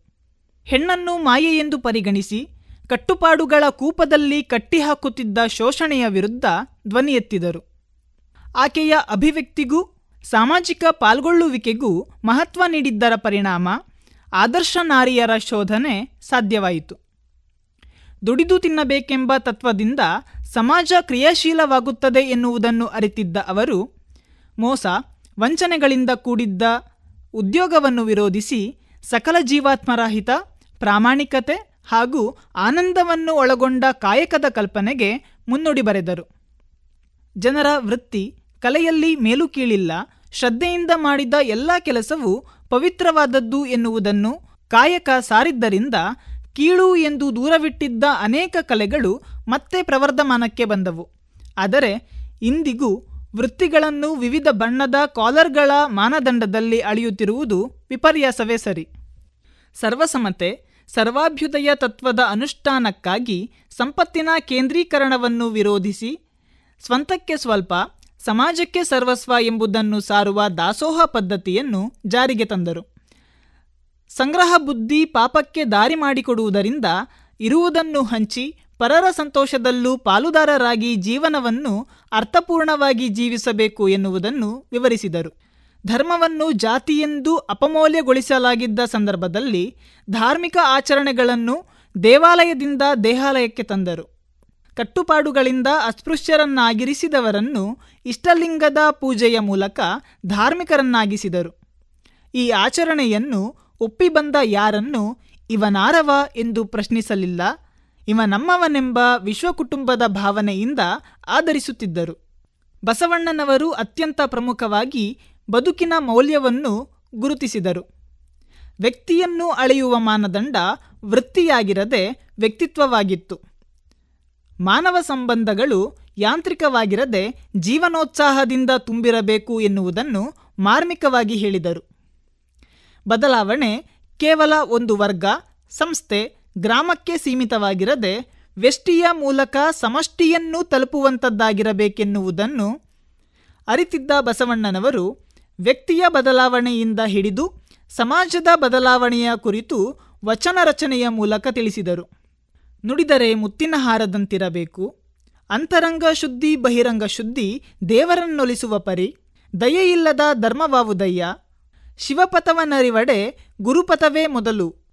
ಒಲೆ ಹೊತ್ತಿ ಉರಿದರೆ ನಿಲ್ಲಬಹುದಲ್ಲದೆ, ದರೆ ಹೊತ್ತಿ ಉರಿದರೆ ನಿಲ್ಲಬಹುದೇ ಎಂಬಿತ್ಯಾದಿ ವಚನಗಳನ್ನು ನೀಡುವ ಮೂಲಕ ಬಸವಣ್ಣನವರು ಗೊಡ್ಡು ಹಸುವಿನಂತೆ ಇರುವ ಮಾನವನಿಗೆ ಸಂಸ್ಕಾರ ದೊರೆತರೆ ಏನನ್ನೂ ಬೇಕಾದರೂ ಸಾಧಿಸಬಲ್ಲ ಎನ್ನುವುದನ್ನು ಹೇಳಿ ವ್ಯಕ್ತಿಯ ಪಾರಮಾರ್ಥಿಕ ವ್ಯಕ್ತಿತ್ವಕ್ಕೆ ವಿಶಿಷ್ಟ ಹೊಳಪನ್ನು ನೀಡಿದರು.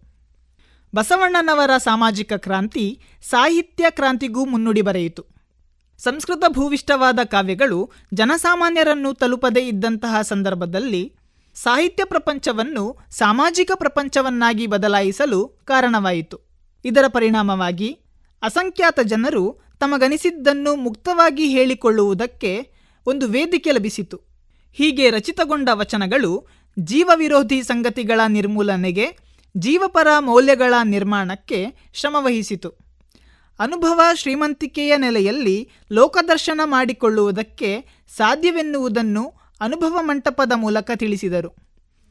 ಒಟ್ಟಿನಲ್ಲಿ ಬಸವಣ್ಣನವರು ಹಚ್ಚಿದ ಜಾಗೃತಿಯ ಕಿಚ್ಚು ಸಕಲ ಜೀವಾತ್ಮರ ಕಲ್ಯಾಣವಾಗಬೇಕಿದ್ದರೆ ಪ್ರತಿಯೊಬ್ಬರೂ ಆರ್ಥಿಕವಾಗಿ, ಸಾಮಾಜಿಕವಾಗಿ, ಧಾರ್ಮಿಕವಾಗಿ, ಸಾಂಸ್ಕೃತಿಕವಾಗಿ ಪ್ರಗತಿ ಸಾಧಿಸುವುದೊಂದೇ ಮಾರ್ಗ ಎನ್ನುವುದನ್ನು ಮನದಟ್ಟು ಮಾಡಿತು.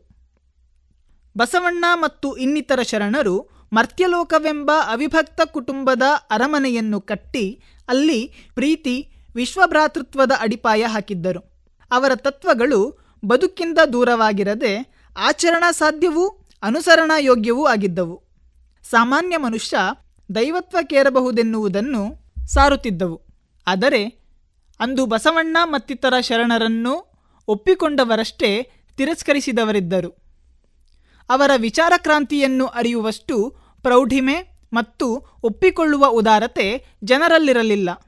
ದುರ್ದೈವದ ಸಂಗತಿ ಎಂದರೆ ಬಸವಣ್ಣ ಆದಿಯಾಗಿ ಅನೇಕ ಶರಣರ ದೃಷ್ಟಿಕೋನವನ್ನು ಇಂದಿನ ಅನೇಕರು ಅನುಯಾಯಿಗಳೆನಿಸಿಕೊಂಡವರು ಕೂಡ ಪರಿಪಾಲಿಸುತ್ತಿಲ್ಲ. ವಚನಕಾರರು ಹೇಳಿದ, ಆಶಯಿಸಿದ ಮುಖ್ಯ ಉದ್ದೇಶವನ್ನು ಸರಿಯಾದ ರೀತಿಯಲ್ಲಿ ರವಾನಿಸದೇ ಇರುವುದು ಇದಕ್ಕೆ ಪ್ರಮುಖ ಕಾರಣ. ಆದ್ದರಿಂದ ಬಸವ ಜಯಂತಿಯ ಈ ಸಂದರ್ಭದಲ್ಲಿ ಅಂತಹ ಶರಣರು ಸಾರಿದ ಮೌಲ್ಯವನ್ನು ಯುವ ಪೀಳಿಗೆಗೆ ಅರ್ಥೈಸುವ ಅನಿವಾರ್ಯತೆ ಇದೆ, ಏಕೆಂದರೆ ಶರಣರು ಕಟ್ಟಿ ಬೆಳೆಸಿದ್ದು ಮಂದಿರ ಮಠಗಳನ್ನಲ್ಲ, ಮನಸ್ಸುಗಳನ್ನು. ಅಂತಹ ಮನಸ್ಸುಗಳನ್ನು ಒಗ್ಗೂಡಿಸುವ ಪ್ರಯತ್ನದ ರೂವಾರಿಗಳು ನಾವಾಗಬೇಕು. ಎಲ್ಲರಿಗೂ ಧನ್ಯವಾದ. ಇದುವರೆಗೆ ವಿದ್ಯಾರ್ಥಿ ಅರುಣ್ ಕಿರಿಮಂಜೇಶ್ವರ ಅವರಿಂದ ಬಸವ ಜಯಂತಿ ವಿಚಾರವಾಗಿ ಭಾಷಣವನ್ನ ಕೇಳಿದಿರಿ. ಇನ್ನು ಮುಂದೆ ಮಧುರ ಗಾನ ಪ್ರಸಾರಗೊಳ್ಳಲಿದೆ.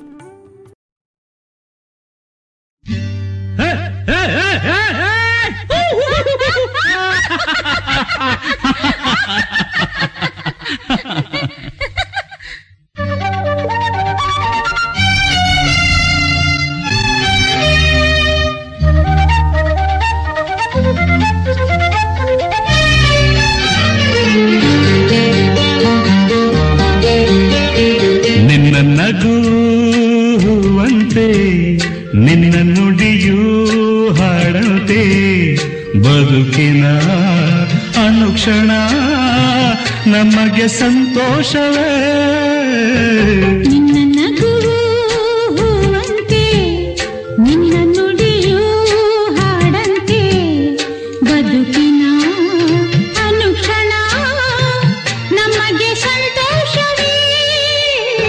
ನಿನ್ನ ನಗುವಂತೆ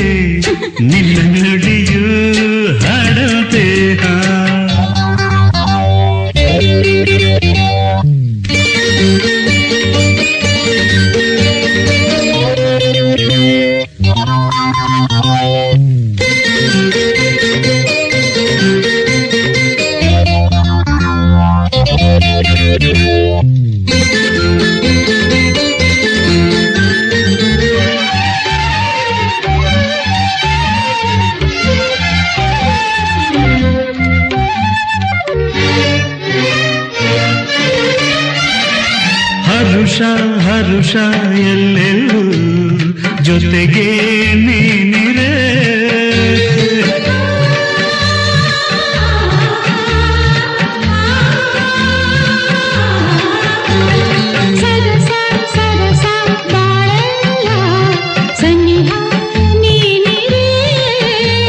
ನಿನ್ನ ಮಾತಿಗೆ ನಿನ್ನ ಪ್ರೇಮಕ್ಕೆ ನಾ ಹೋದೆನು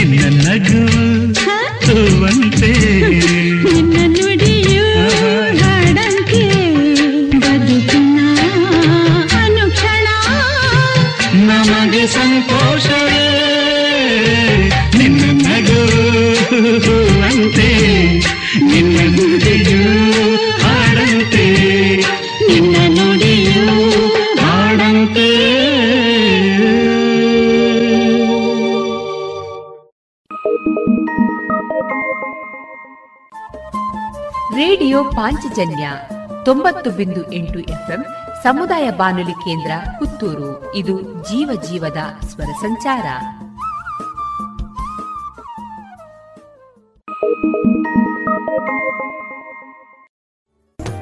ಗುಣಮಟ್ಟದಲ್ಲಿ ಶ್ರೇಷ್ಠತೆ, ಹಣದಲ್ಲಿ ಗರಿಷ್ಠ ಉಳಿತಾಯ. Sneha silk and readymade Golwaru Puttur. ಮದುವೆ ಚವಳಿ ಮತ್ತು ಫ್ಯಾಮಿಲಿ ಶೂರು ಎಲ್ಲಾ ಬ್ರಾಂಡೆಡ್ ಡ್ರೆಸ್ಗಳು ಅತ್ಯಂತ ಸ್ಪರ್ಧಾತ್ಮಕ ಮತ್ತು ಮಿತ ದರದಲ್ಲಿ ಲಭ್ಯ. Sneha silk and readymades. Shivaguru complex Anjaneya ಮಂತ್ರಾಲಯದ ಬಳಿ ಗೋಳ್ವಾರು ಪುತ್ತೂರು. ನಿನ್ನ ನೋಡಿದಾಗ ಕಣ್ಣು ಕೂಡಿದಾಗ ನಿನ್ನ ನೋಡಿದಾಗ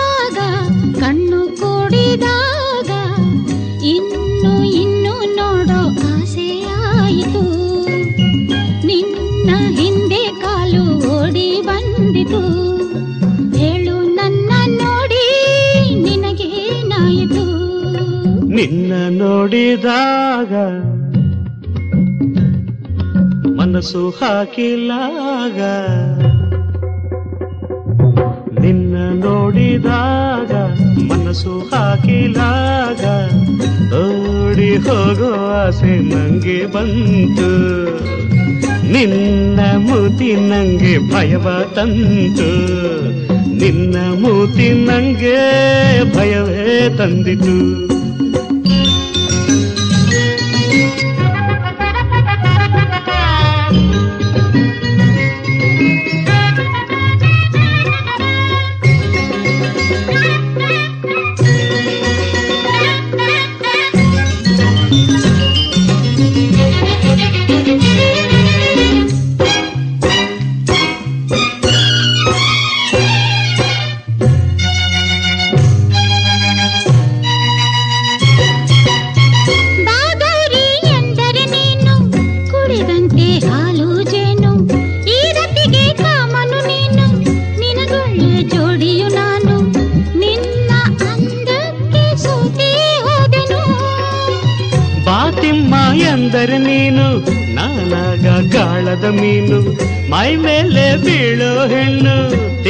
ತಿಮ್ಮನಿಗೆ ಜೋಡಿ ಏನು ಸಾಕು ಹೋಗಿನ್ನು ಬಿಟ್ಟು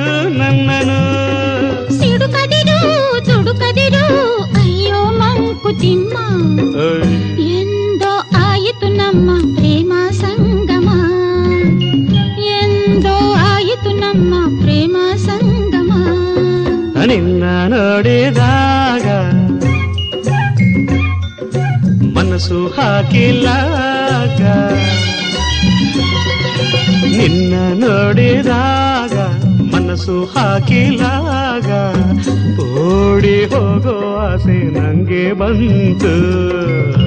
ನಿನ್ನ ಮೂತಿ ನಂಗೆ ಭಯವ ತಂತು. ನಿನ್ನ ಮೂತಿ ನಂಗೆ ಭಯವೇ ತಂದಿತು.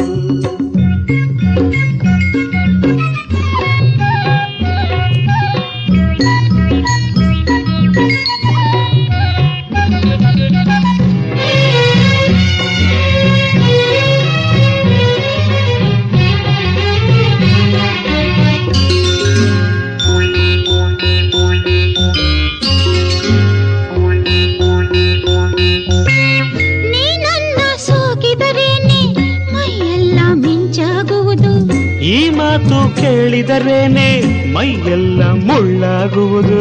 ಸಾಕು ಈ ಬುರುಡೆ ತೋರೋ ಪ್ರಿಯತಮ. ಕನಸಲ್ಲಿ ನೀ ದಿನ ಬರುವೆ ಏನೇನೋ ಆಸೆಯ ತರುವೆ ರಾತ್ರಿಲಿ ನೆನಪಿಗೆ ಬರುವೆ ನಾನಿದ್ದೆ ಬಾರದೆ ಆಳುವೆ ಸುಳ್ಳು ಈ ಮಾತು ನಾನು ನಂಬೆನು. ಕೆಣಕದಿರು ಕೆಡಿಸದಿರು ನನ್ನ ಮಾನ ಉಳಿಸು. ಸಾಕು ದೂರ ನಿಂತೆ ನನ್ನ ಪ್ರೀತಿಸು. ಅಮ್ಮ ತಾಯೇ ನಿನ್ನ ರಾಗ ನಿಲ್ಲಿಸು. ನಿನ್ನ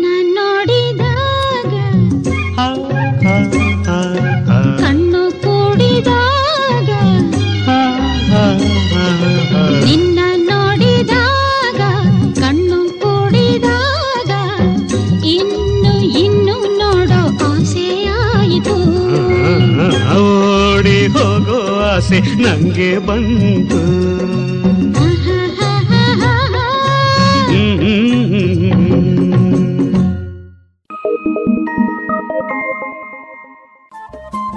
ರೇಡಿಯೋ ಪಾಂಚಜನ್ಯ ತೊಂಬತ್ತು ಬಿಂದು ಎಂಟು ಎಫ್ಎಂ ಸಮುದಾಯ ಬಾನುಲಿ ಕೇಂದ್ರ ಪುತ್ತೂರು. ಇದು ಜೀವ ಜೀವದ ಸ್ವರ ಸಂಚಾರ.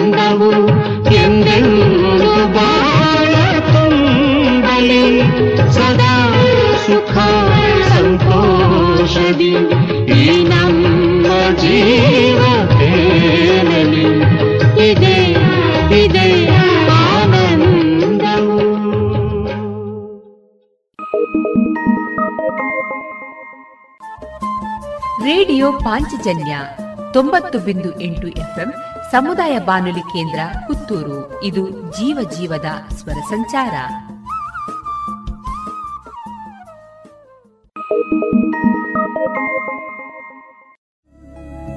ಗುಣಮಟ್ಟದಲ್ಲಿ ಶ್ರೇಷ್ಠತೆ, ಹಣದಲ್ಲಿ ಗರಿಷ್ಠ ಉಳಿತಾಯ.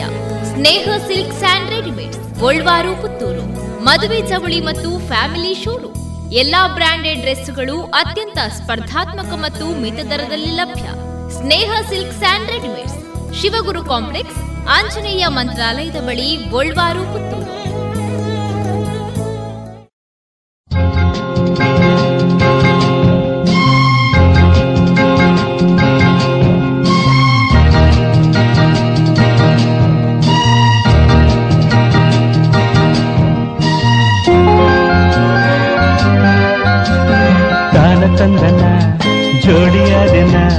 ಎಂದು ಬಿಡಲಾರೆ ನಿನ್ನ ಕಾಲ ತಂದನ ಜೋಡಿಯಾದೆನ ಎಂದು ಬಿಡಲಾರೆ ನಿನ್ನ. ನಿನ್ನ ಧ್ಯಾನ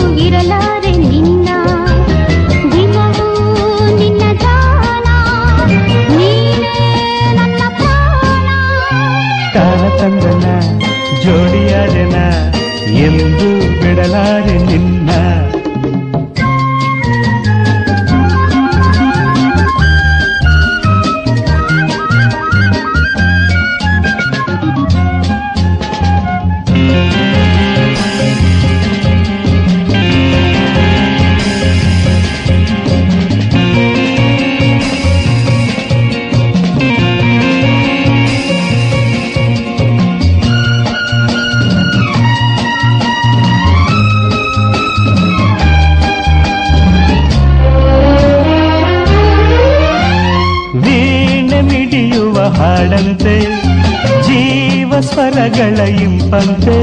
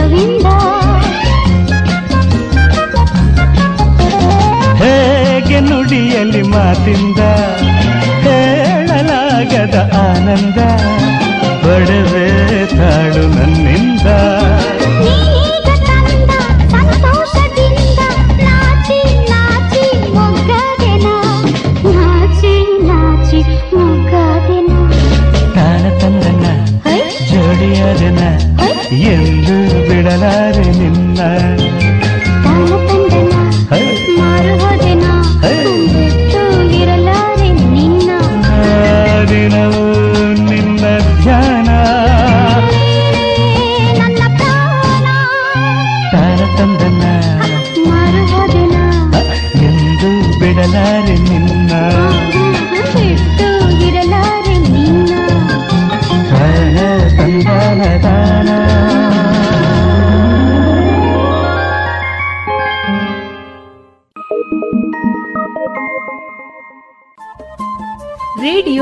ಪಾಂಚಜನ್ಯ ತೊಂಬತ್ತು ಬಿಂದು ಎಂಟು ಎಫ್ಎಂ ಸಮುದಾಯ ಬಾನುಲಿ ಕೇಂದ್ರ ಪುತ್ತೂರು. ಇದು ಜೀವ ಜೀವದ ಸ್ವರ ಸಂಚಾರ.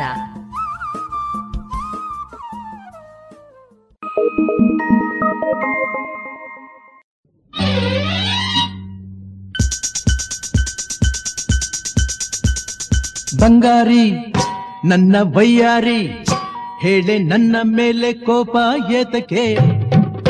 ಈ ಆವೇಶ ನಿನಗೆ ತಕ್ಕೆ ಹೇ ಬಂಗಾರಿ ನನ್ನ ವಯ್ಯಾರಿ, ಹೇಳೆ ನನ್ನ ಮೇಲೆ ಕೋಪ ಎದಕ್ಕೆ?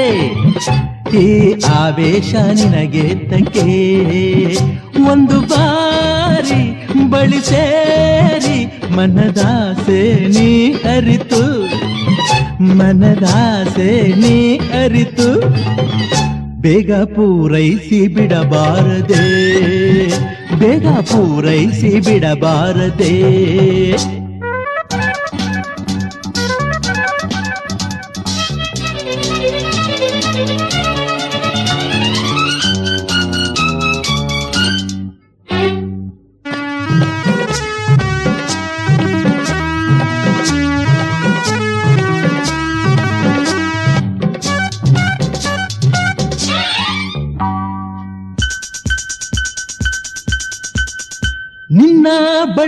ತೋಳಲಿ ನನ್ನ.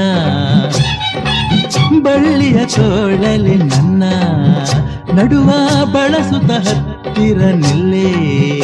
ಬಿಸಿ ಏರುತ್ತಿದೆ, ಹಸಿವಾಗುತ್ತಿದೆ, ಮನದಾಸಗಳು ಕುಣಿದಾಡುತ್ತಿವೆ. ಬಳಿ ಬರದೆ ಬಿಡೆನು, ಇನ್ನು ನಿನ್ನ ಬಾಚಿನ್ನ ಭಯ್ಯಾರಿ ಹೇಳೆ ನನ್ನ ಮೇಲೆ ಕೋಪ ಎದ್ದಕ್ಕೆ ಈ ಆವೇಶ ನಿನಗೆ ತಕ್ಕೆ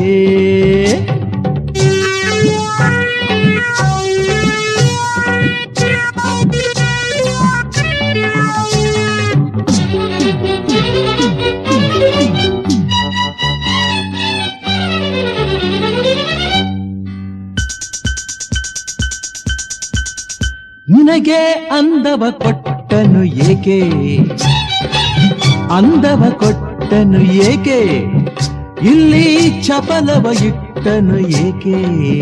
ಪ್ರತಿ ರಾತ್ರಿಯಲ್ಲಿ ಜೊತೆ ಸೇರುತ್ತಲೇ ಸವಿ ಮಾತಿನಲ್ಲಿ ಸುಖ ಹೊಂದುತ್ತಲೇ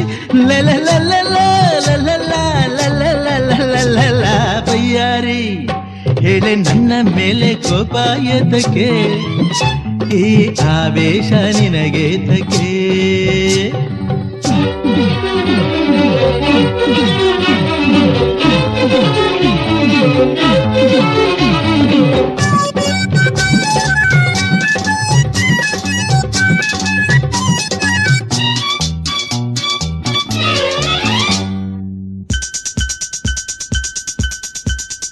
ಇಲ್ಲಿ ಮೆತ್ತನೆ ಹಾಸಿಗೆ ಏಕೆ?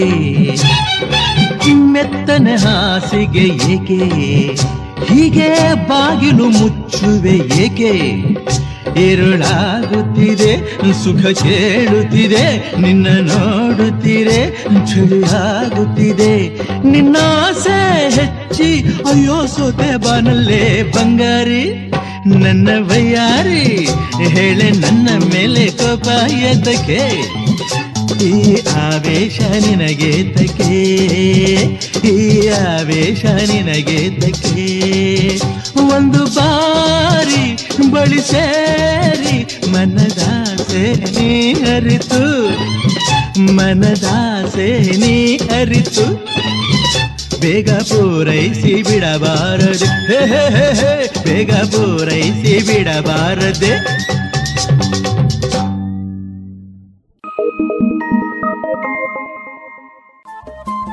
ರೇಡಿಯೋ ಪಾಂಚಜನ್ಯ ತೊಂಬತ್ತು ಬಿಂದು ಎಂಟು ಎಫ್ಎಂ ಸಮುದಾಯ ಬಾನುಲಿ ಕೇಂದ್ರ ಪುತ್ತೂರು. ಇದು ಜೀವ ಜೀವದ ಸ್ವರ ಸಂಚಾರ.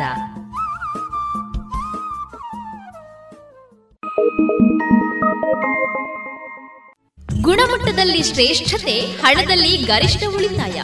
Sneha silk and readymades, Golwaru, Puttur. ಮದುವೆ ಚವಳಿ ಮತ್ತು ಫ್ಯಾಮಿಲಿ ಶೋರು ಎಲ್ಲಾ ಬ್ರಾಂಡೆಡ್ ಡ್ರೆಸ್ಗಳು ಅತ್ಯಂತ ಸ್ಪರ್ಧಾತ್ಮಕ ಮತ್ತು ಮಿತ ದರದಲ್ಲಿ ಲಭ್ಯ. Sneha silk and readymades, Shivaguru complex, Anjaneya ಮಂತ್ರಾಲಯದ ಬಳಿ, ಗೋಲ್ವಾರು, ಪುತ್ತೂರು.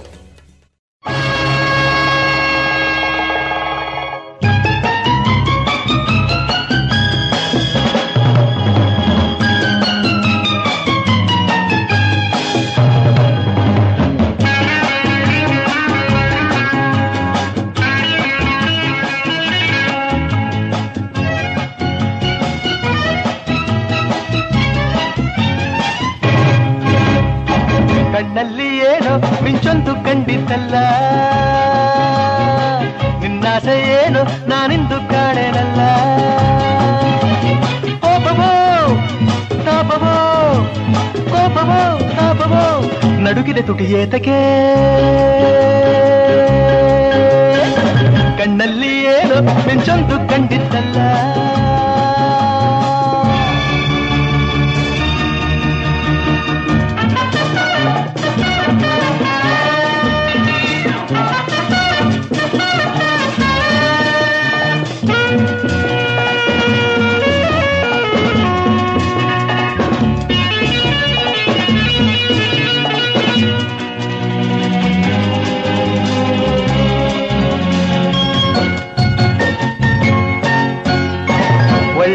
ವಯಸ್ಸು ಒಳ್ಳೆ ಸೊಗಸು, ಏಕೆ ಹೀಗಾಯ್ತು ಮನಸ್ಸು? ಕಣ್ಣು ಚೆನ್ನ, ಬಣ್ಣ ಚೆನ್ನ, ನಾ ಕಾಣ ಹೀಗೇಕೆ ಮುನಿಸು? ಒಳ್ಳೆ ವಯಸ್ಸು, ಒಳ್ಳೆ ಸೊಗಸು, ಏಕೆ ಹೀಗಾಯ್ತು ಮನಸ್ಸು? ಕಣ್ಣು ಚೆನ್ನ, ಬಣ್ಣ ಚೆನ್ನ, ನಾ ಕಾಣ ಹೀಗೇಕೆ ಮುನಿಸು? ಈ ರೋಷವೋ ಆವೇಶವೋ ಈ ದ್ವೇಷವೋ ಆಕ್ರೋಶವೋ ಚಲಿದೆಯ ನಿನಗೆ ತಕೆ ಕಣ್ಣಲ್ಲಿ ಏನೋ ಮಿಂಚೊಂದು ಕಂಡಿದ್ದಲ್ಲ. ನಿನ್ನಾಸೆ ಏನು ನಾನಿಂದು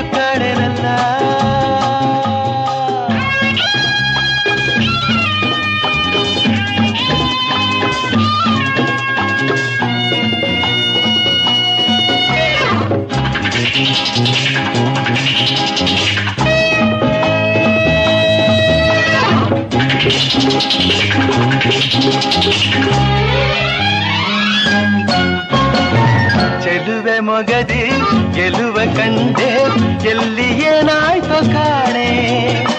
ಗೆಲುವ ಹಿಂದೆ, ಛಲವ ಕಂಡೆ, ಅಮ್ಮಮ್ಮ ನೀನಂಥ ಜಾಣೆ. ಚೆಲುವೆ ಮಗದಿ, ಗೆಲುವ ಕಂಡೆ, ಎಲ್ಲಿ ಏನಾಯ್ತು ಕಾಣೆ. ಗೆಲುವ ಹಿಂದೆ, ಛಲವ ಕಂಡೆ, ಅಮ್ಮಮ್ಮ ನೀನೆಂಥ ಜಾಣೆ. ನಿನ್ನಾಸೆಯ, ನಾವಲ್ಲೆನು, ಇನ್ನಾರನು, ನಾವಲ್ಲೆನು. ಸರಸಕ್ಕೆ ಬರಲಾರೆಯ? ಹೇಳು, ಬರಲಾರೆಯ? ನಿನ್ನಂಥ ನೂರು ಹೆಣ್ಣನ್ನು ನಾನು ಬಲ್ಲೆ. ನನ್ನಲ್ಲಿ ಇನ್ನು ನಿನ್ನಾಟ ಸಾಗದಲ್ಲೇ.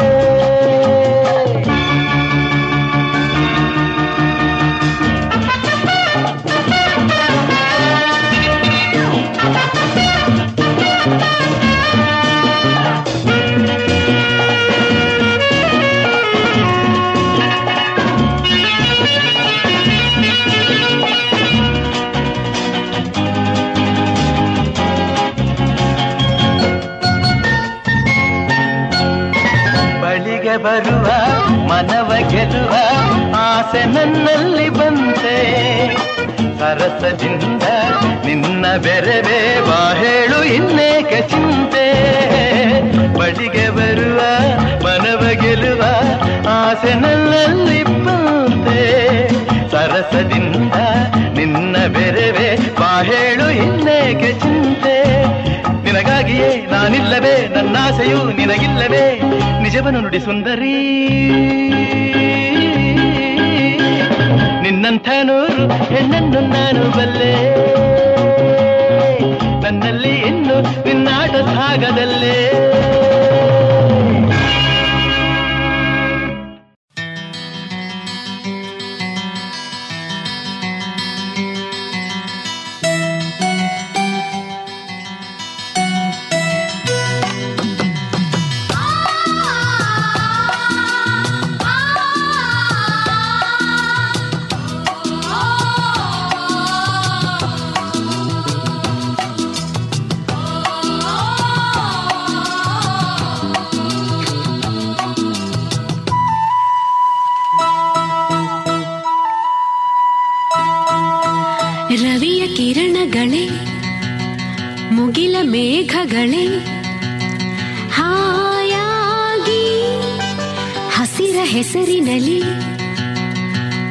ಮನೆಯಿರಿಸಿ. ಒಂದಾಗಿ ಈ ಪ್ರೀತಿ ಹಾಡಿನ ಉಸಿರಾಗು ಈ ದಿನ. ಈ ಪ್ರೀತಿ ಹಾಡಿನ ಉಸಿರೊಂದೆ ಜೀವನ. ನನಗ್ಯಾರಿಲ್ಲ ನೀ ಆಸರೆ. ರವಿಯ ಕಿರಣಗಳೇ ಮುಗಿಲ ಮೇಘಗಳೇ ಹಾಯಾಗಿ. ಹಸಿರ ಹೆಸರಿನಲ್ಲಿ ಉಸಿರ ಮನೆಯಿರಿಸಿ ಒಂದಾಗಿ. ಈ ಪ್ರೀತಿ ಹಾಡಿನ ಉಸಿರಾಗು ಈ ದಿನ. ಈ ಪ್ರೀತಿ ಹಾಡಿನ ಉಸಿರೊಂದೇ ಜೀವನ. ನನಗ್ಯಾರಿಲ್ಲ ನೀನಾಸರೇ. ಹಾಡೊಂದು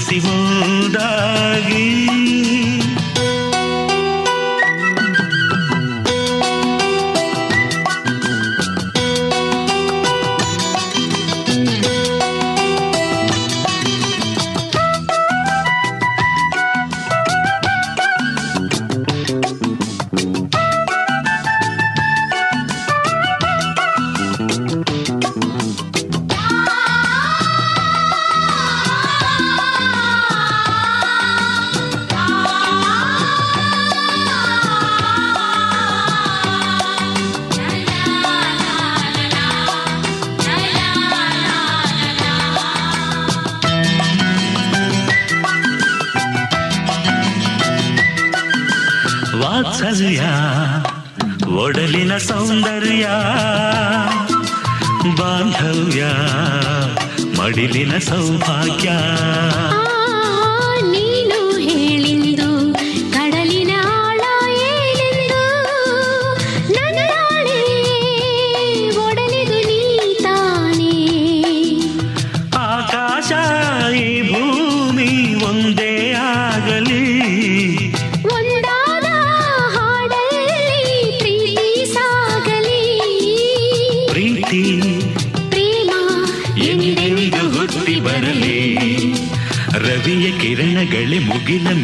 ಹಾಯಾಗಿ. ಹಸಿರ ಹೆಸರಿನಲ್ಲಿ ಉಸಿರ ಮನ ಇರಿಸಿ ಒಂದಾಗಿ ಈ ಪ್ರೀತಿ ಹಾಡಿನ ಉಸಿರಾಗು ಈ ದಿನ. ಈ ಪ್ರೀತಿ ಹಾಡಿನ ಉಸಿರೊಂದೆ ಜೀವನ. ನನಗ್ಯಾರಿಲ್ಲ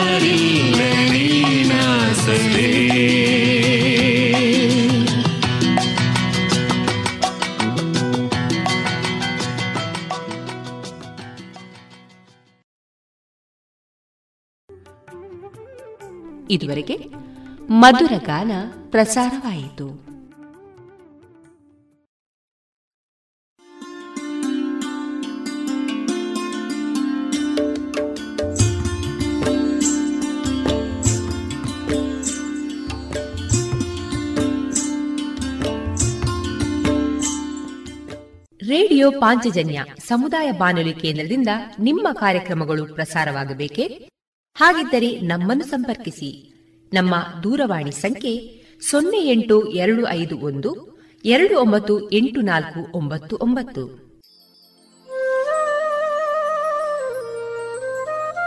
ಗಮನಿಸಿ ಕೇಳುಗರೆ, ನಮ್ಮ ಕಾರ್ಯಕ್ರಮಗಳನ್ನು ವೆಬ್ಸೈಟ್ ಮೂಲಕ ಕೂಡ ಆಲಿಸಬಹುದು.